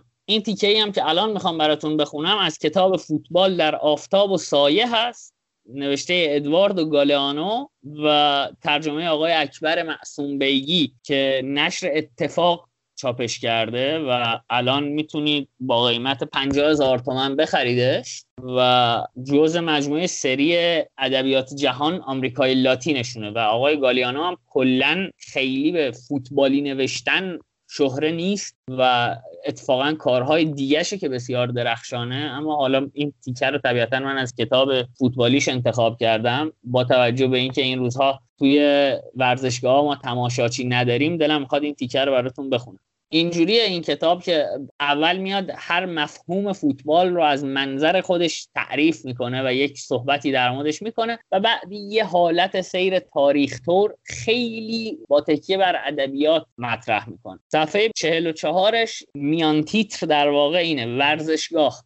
آیا تاکنون به یک ورزشگاه خالی وارد شده اید؟ امتحان کنید. در وسط میدان بیستید و گوش کنید. هیچ چیز خالی تر از یک ورزشگاه خالی نیست. هیچ چیز گنگتر و خاموشتر از جایگاه های بدون مردم نیست. در ومبلی فریادهای جام جهانی 1966 که انگلستان آن را برد هنوز طنین انداز است و اگر خیلی دقیق گوش کنید می توانید غرغرها و ناله های سال 1953 را وقتی که انگلستان به مجارستانی ها باخت بشنوید. ورزشگاه سنتناریوی شهر مونتویدئو برای روزهای افتخارآفرین بازی اوروگوئه با غم غربت آه می‌کشد. ماراکانا هنوز بر سر شکست برزیل در جام جهانی 1950 گریه می‌کند. در بومبونیرای بوینس آیرس تبلها از نیم قرن پیش همچنان میغرند. از اعماق ورزشگاه آزتک می توانید سرودهای سنتی بیسبال مکزیک باستان را بشنوید. سکوهای سیمانی نیوکمپ در بارسلون به زبان کاتالونیایی صحبت می کنند و جایگاه های سان مامس در بیلباو به زبان ایوسکارا گفتگو می‌کنه. در میلان شبه جوزپه میاتزا گلهایی می‌زند که ورزشگاهی را که نام او بر خود دارد به لرزه در میآورد. بازی پایانی جام جهانی 1974 که آلمان آن را برد روزها و شبهای پیاپی در ورزشگاه المپیک مونیخ تکرار می شود. ورزشگاه ملک فهد در عربستان سعودی لژهایی از مرمر و طلا و جایگاه های مفروش دارد. اما هیچ خاطره ای ندارد. یا چندان چیزی که به گفتنش بیارزد. هیچ چیز خالی تر از یک ورزشگاه خالی نیست. دم شما گرم که تا اینجای کار با ما بودید. امیدوارم شب و روزگار براتون خوش باشه و اینکه اون تیکه که میگه جوزف ماتزا و نام ورزشگاه ترجمه و متن کتابه. من دخیل نبودم درش. و امیدوارم که شاد باشید. کنار خانوادتون از بیماری هم به دور باشید و روزگار رو خوش بگذرونید. بچه ها شما هم خدافزی کنید تا ببندیم پرونده. منم خیلی تشکر می‌کنم هم از شما هم از شنونده همون که ما رو میشنوند. امیدوارم که خوششون بیاد. به شخص خودم اینجوری هم مطمئنم که شما هم اینجوری هستین. حالا نظر من اینه. ما همه هدفمون از راه اندازی این پادکست از ضبط این پادکست از نمیگم مشقت و حالا اینجور چیزا ولی از بالاخره سختی هایی که داره و تحمل این سختی ها اینه که اون حال خوبی که خودمون از فوتبال می‌گیریم رو با چند نفر به اشتراک بذاریم. وگرنه واقعا واقعا واقعا نه درآمدی داره این کار نه آیدی داره نه جایی ما معروف میشیم نه بانکی بهمون وام میده به خاطر این چیزا. من شخصا فکر می‌کنم اگر که این نمی‌دونم چند قسمت ضبط کردیم. این تعداد اپیزودی که ضبط کردیم و ببریم دمه بقالی یه دونه ماست بهمون نمیدن. حتی از این کوچیکا ولی به هر ما به کارمون ادامه میدیم و از کارمون هم لذت می‌بریم. امیدواریم که شنوندهامون هم راضی باشن و به شخص من خیلی خوشحال میشم که کامنت زیر اپیزود می‌بینم و نظر می‌بینم راجع به اپیزود و متوجه میشم که کجای کار قویه کجای کار ضعیفه. برای من شخصا خیلی مهمه. امیدوارم که با نظرات منصفانه و آگاهانتون و کمک هایی که از این طریق به ما می‌کنید بتونیم با هم دیگه ارتباط خوبی داشته باشیم. از من خداحافظ.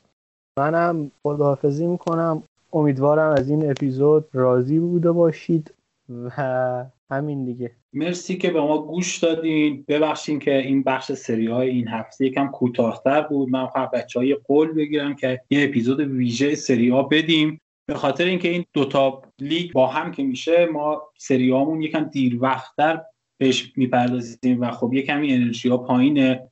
و اگه بشه یه اپیزود ویژه راجع به سری ها بدیم خیلی بهتر میشه. و بازم تشکر می‌کنم. مثل فرهاد اگه نقدی داریم بگین و ما خوشحال میشیم. دمتون گرم بچه ها بازم با آرزوی شادی و سلامتی برای همه شما و همه شنوندگان. بریم برای حسن ختام یه ترک آهنگ از کوین بشنویم. که ما خوشنود باشیم و شما رستگار. یا شما خوشنود باشید و ما رستگار. فرقی نداره. مخلصم. خدا نگهدار.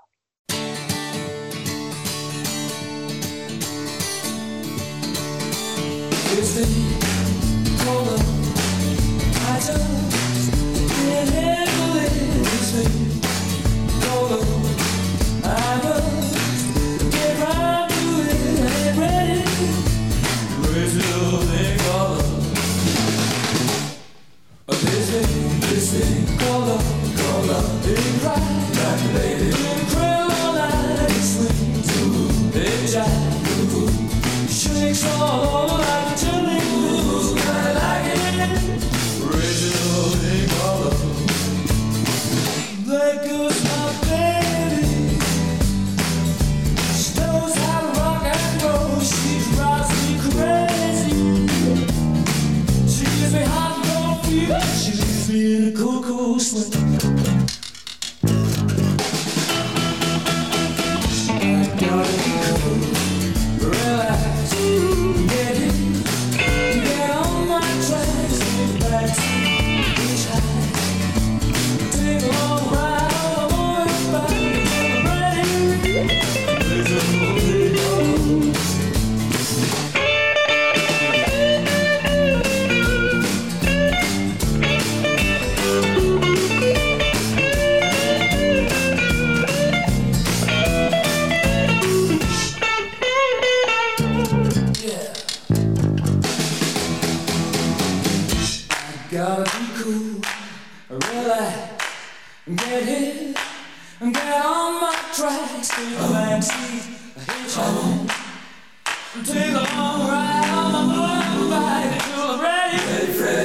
Raise a little thing all over.